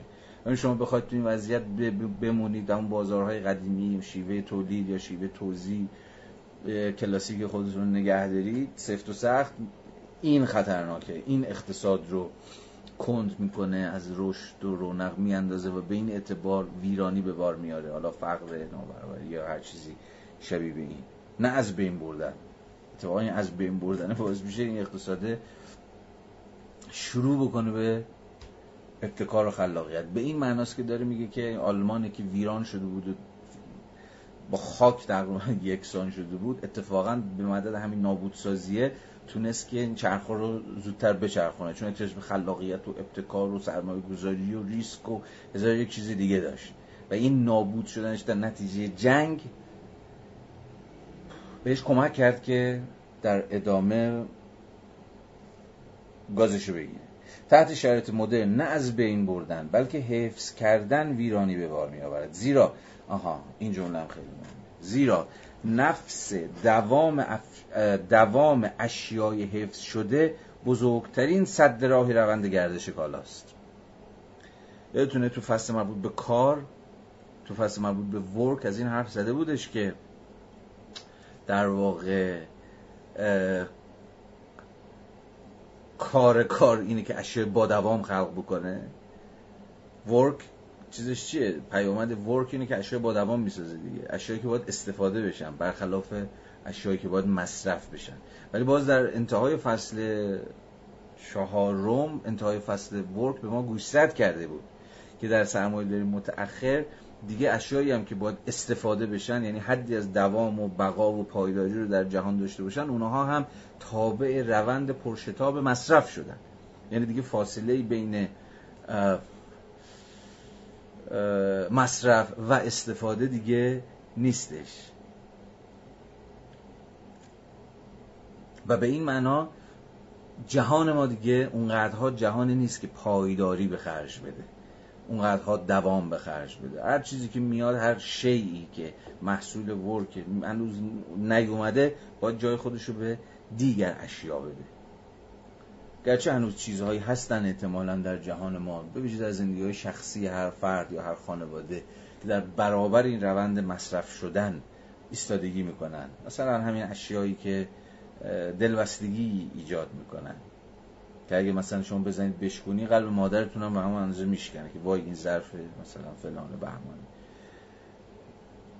ولی از این مواد بسیار نادر که بگذریم خود این یه سوالی ها. الان یه برام سوال ایجاد شده آیا اون زم... آیا الان هم من نمی‌دونم واقعا. الان هم مثل مثلا چند سال پیشه که در هر خانه ای مثلا شما بتونید مجموعه از اشیا رو ببینید که دلبستگی یکی از اعضای خانواده احتمالا به ویژه مادر یا زن رو با خودش حمل بکنه؟ یا نه در نتیجه همون روند شتاب گرفتن خلق و خوی مصرفگری دیگه اشیایی هم که ما مثلا دلبستشون باشیم دیگه اونقدر وجود ندارن در هر خونه.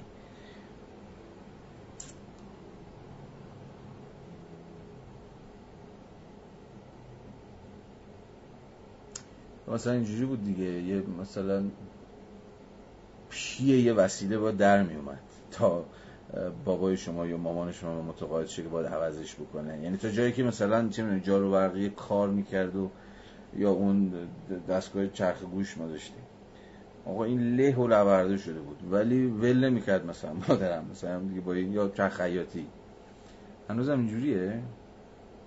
خیلی مطمئن نیستم. حتی فکر می‌کنم که دلبستگی ما به اشیاء هم حد زمینه می باید بسیار تضعیف شده باشه در نتیجه این قصه.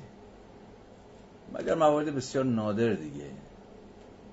موارد بسیار نادری که یه شی مثلا میشه یه شی خاطر ساز. یه شی که مثلا نقش خیلی پررنگی در خانواده مثلا داشته در برهای مختلف مثلا. اینم جالبه ها. خودش از می‌تونه موضوع جالب جامعه شناختی باشه. که مثلا صحبت بکنیم راجع این که راجع اشیای داخل خونه. هر کسی یه لیستی داشته باشه از شیهایی که اشیایی که بهشون دل بسته است. یا دوست نداره بندازتشون دور عوضشون بکنه مثلا. اوه چقدر میشه راجع موضوع حرف زده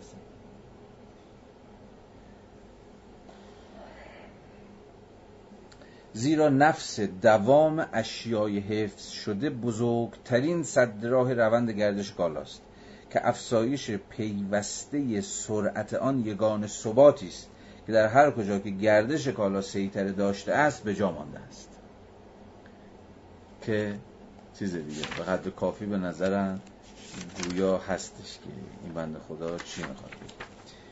یه دو تا فرض دیگه هم بخونیم. ماشاءالله به این سرعت ما اون جلسه 20 و 21 و 22 و عجب.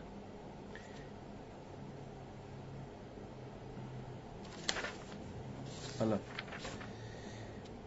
صفحه 384 این آخرین فراز از این بخش پاراگراف 35 384 پاراگراف آخر. افول نظام دولت ملی در اروپا.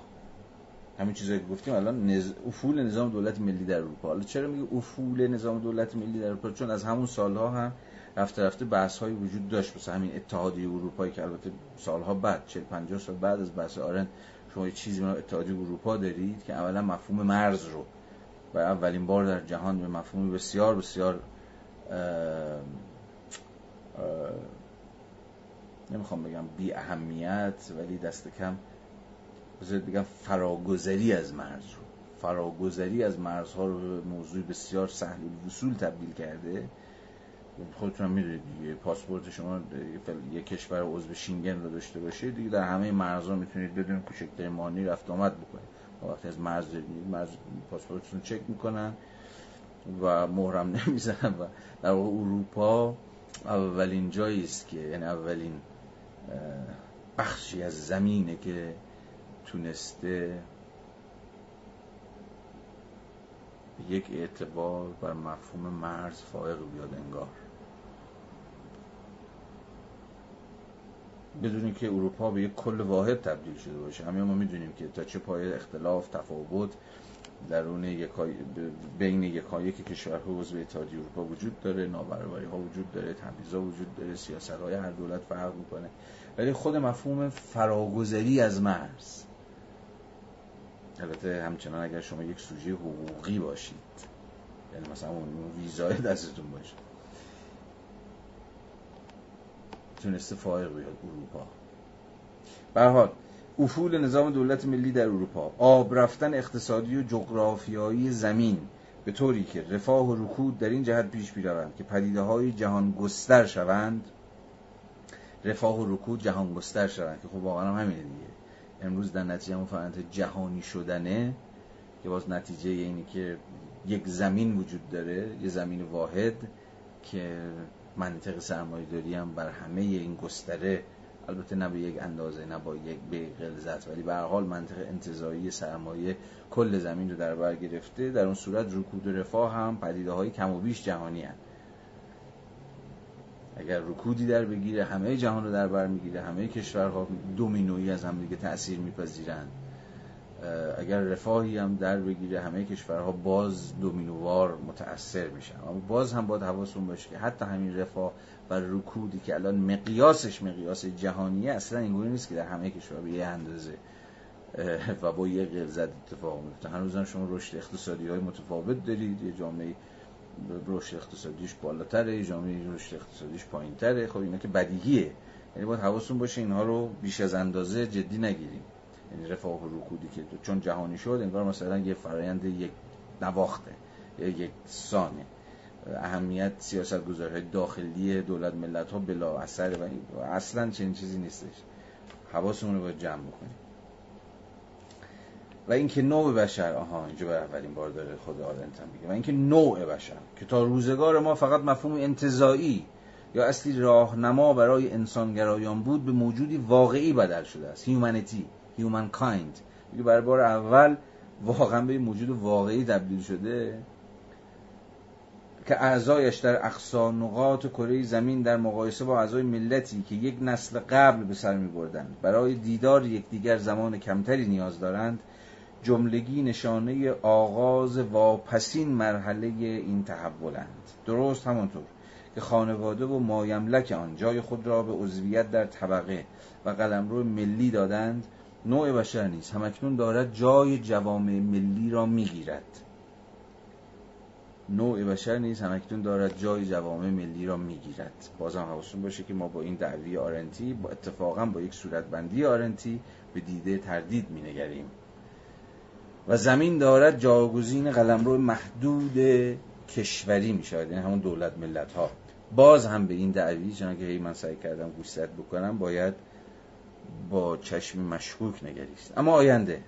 هرچه با خود به همراه آورد روند بیگانگی از جهان که با سلب مالکیت آغاز شد و مشخصش رشد روزافزون ثروت است اگر بگذاریم از قانون ذاتی خیش پیروی کند تنها ممکن است ابعادی از این هم گذافتر پیدا کند. زیرا انسانها نمی‌توانند آنطور که شهروند کشور خیشند شهروند جهان شوند. آها. اینجا باز هم خودش یه ریز به این نکته داره اشاره می‌کنه. چون چنان که گفتم خود او بود که توجه ما رو در ریشه های یا خواستگاه های توتالیتاریزم به این قضیه جلب کرد. که تا چه پایه همچنان حقوق بشر در واقع حقوق شهرونده. Human rights در واقع همچنان citizen rights. یعنی حقوق فردی که عضو یک دولت ملیه یا تابعیت یک دولت ملی رو داره. اوست که از حقوقی برخورداره. نه انسان لسی که فاقد تابعیت. او دیگه حق و حقوق شاملش نمیشه. زیرا انسان ها نمی توانند آنطور که شهروند کشور خیشند شهروند جهان شوند و افراد جامعه نمی توانند آنطور که اعضای خانه و خانواده مالک دارایی خصوصی خیش هستند مالکیت جمعی داشته باشند. طلوع جامعه بازم جامعه به معنی آرنتی کلمه. یادتون بیاد اون فرازهای آغازین کتاب و جلسه های اولی که جلسه دوم سومی که ما داشتیم و آرنت از امر اجتماعی و از جامعه حرف زده بود. برخلاف و در تمایز با امر سیاسی و در واقع پلیس. که هر چقدر که امر سیاسی در واقع پلیس گستره تفاوت ها و تکینگی ها بود که در پیوند بود با حوزه عمومی که قرار بود قلم روی برای آشکارگی یا همون نمودار شدن و به صحنه آمدن این فردیت ها و تکینگی ها باشه جامعه و امر اجتماعی در ترمینولوژی آرنتی نماد چی بود؟ کاملا برخلاف امر سیاسی و در واقع پلیس گویای قسمی یک دستی همرنگی و یک صدایی بود. گویا یه جور هم به هنجارسازی جمعیت بود و شکل گرفتن ملت در مقام یک کلیت یک پارچه که واجد مثلا وحدت کلمه است. و از همین جا هم بود که یکی از خواستگاه های در واقع آرنتی نقد ناسیونالیزم جدید همین جاست آرنت منتقد ناسیونالیزم بود به این اعتبار که هر شکلی از ناسیونالیسم شیفته تولید وحدت. تولید ارزم به حضور شما که یک دست سازی جمعیت زیل مفهوم ملت. و این نمی‌تواند ممکن بشود مگر از مجرای ترد و حذف و بیرون گذاشتن و همون اکسکلود کردن همه اونهایی که با این ارکستر روزانه و شبانه ملت یک پارچه و یک صدا هماهنگ نمیشن و ظاهرا ساز ناکوک می‌زنن. بنابراین عموما هر شکلی از ناسیونالیزم حالا یه جا بیشتر یه جا کمتر یه جا خشنتر یه جا کمتر خشن با سازوکارهای حذف و ترد همراه و هماهنگ هستش. یعنی این نقد آرنت به ملیگرایی یا همون ناسیونالیسم جدید رو باید تا نقد او به خود طلوع مفهوم جامعه و امر اجتماعی به مسابه وحدت جمعیت و همرنگی فرد با جماعت عقب برد و به اون نسبت داد. طلوع جامعه همزمان افول هیته عمومی چون بازم اینها با هم ربط دارن دیگه. این بابا میگه چقدر امر اجتماعی گنده تر شد و ارزم به حضور شما که جامعه به مسابقه یک کلیت یک پارچه همرنگ و همصدا و در واقع به هنجار شکل گرفت. هیته عمومی همون حوزه عمومی که قلم رو کسرت های تکین و منفرد بود بیشتر و بیشتر حذف شد به نفع شکل گرفتن یک جامعه توده‌ای و طلوع جامعه با جامعه توده‌ای تا حدی در ترمینولوژی آرنتی یکی هن. طلوع جامعه همزمان افول هیته عمومی در کنار هیته خصوصی را به بار آورد اما کسوف جهان عمومی مشترک امریکه در پدید آوردن انسان توده‌ای تنها بسیار تعیین کننده و به لحاظ ایجاد روحیه و ذهنیت بی جهان جنبش های توده ایدولوژیک مدرن بسیار خطرخیز بود با از دست رفتن سهم خصوصی افراد از جهان آغاز شد که روندی بسیار ملموستر بود. حالا رجیم موضوع بسیار ما صحبت کردیم دیگه. جنبش های توده ای شکل گرفتن انسان توده انسان توده ای زوال هیته عمومی متورم شدن ارزم به حضور شما هیته خصوصی و چیزهای شبیه به این که خب جزء بنیادهای نقد آرنتی به عصر مدرن. خب نیم شد و ما رسیدیم به ابتدای بند 36 دیگه الان اجازه بدید همجا متوقف شیم. با این اصاف نمی‌دونم چه اتفاقی بر جلسه 20 بیفته یا تموم بکنیم یا نکنیم. احتمالا شما دارید به من میخندید از اینکه هنوز امیدوارم که جلسه 20 تموم بشه این بحث. از این حیث حق دارید. ولی ممکنه که من ارزم به حضور شما که جلسه آتی عوض خواندن فرازهای باز منتخب به سبک سیاقی که تا الان دنبال کردیم صرفا در مقام یه جور حالا مثلا لکچر مانند امهات مسائلی که این بابا در ادامه مطرح کرده رو با شما در میون بذارم و خیلی وارد جزئیات نشم تا بتونیم که ارزم به حضور شما که این فصل رو با شتاب بیشتری تمام بکنیم. نمی‌دونم باید در طول این هفته یه وقت دقیق تری بگذارم و ببینم که آیا شدنی هست که این بحث ها رو ارزم به حضور شما که مسئله وار مطرح کرد یا نه بهتر همچنان همان است که ما به خود متن برگردیم و بخونیم ببینیم. چه پیش می آید بنابراین من اصراری نخواهم داشت که جلسه بعد جلسه آخر باشه. اگر شد فبه مراد اگر هم نشد که فدای سرتون مرسی از اینکه امشب هم همراهی کردید و تحمل کردید بحث تا اینجا. مواظب خودتون باشید از پیاده رو برید تا هفته آتی شب بخیر.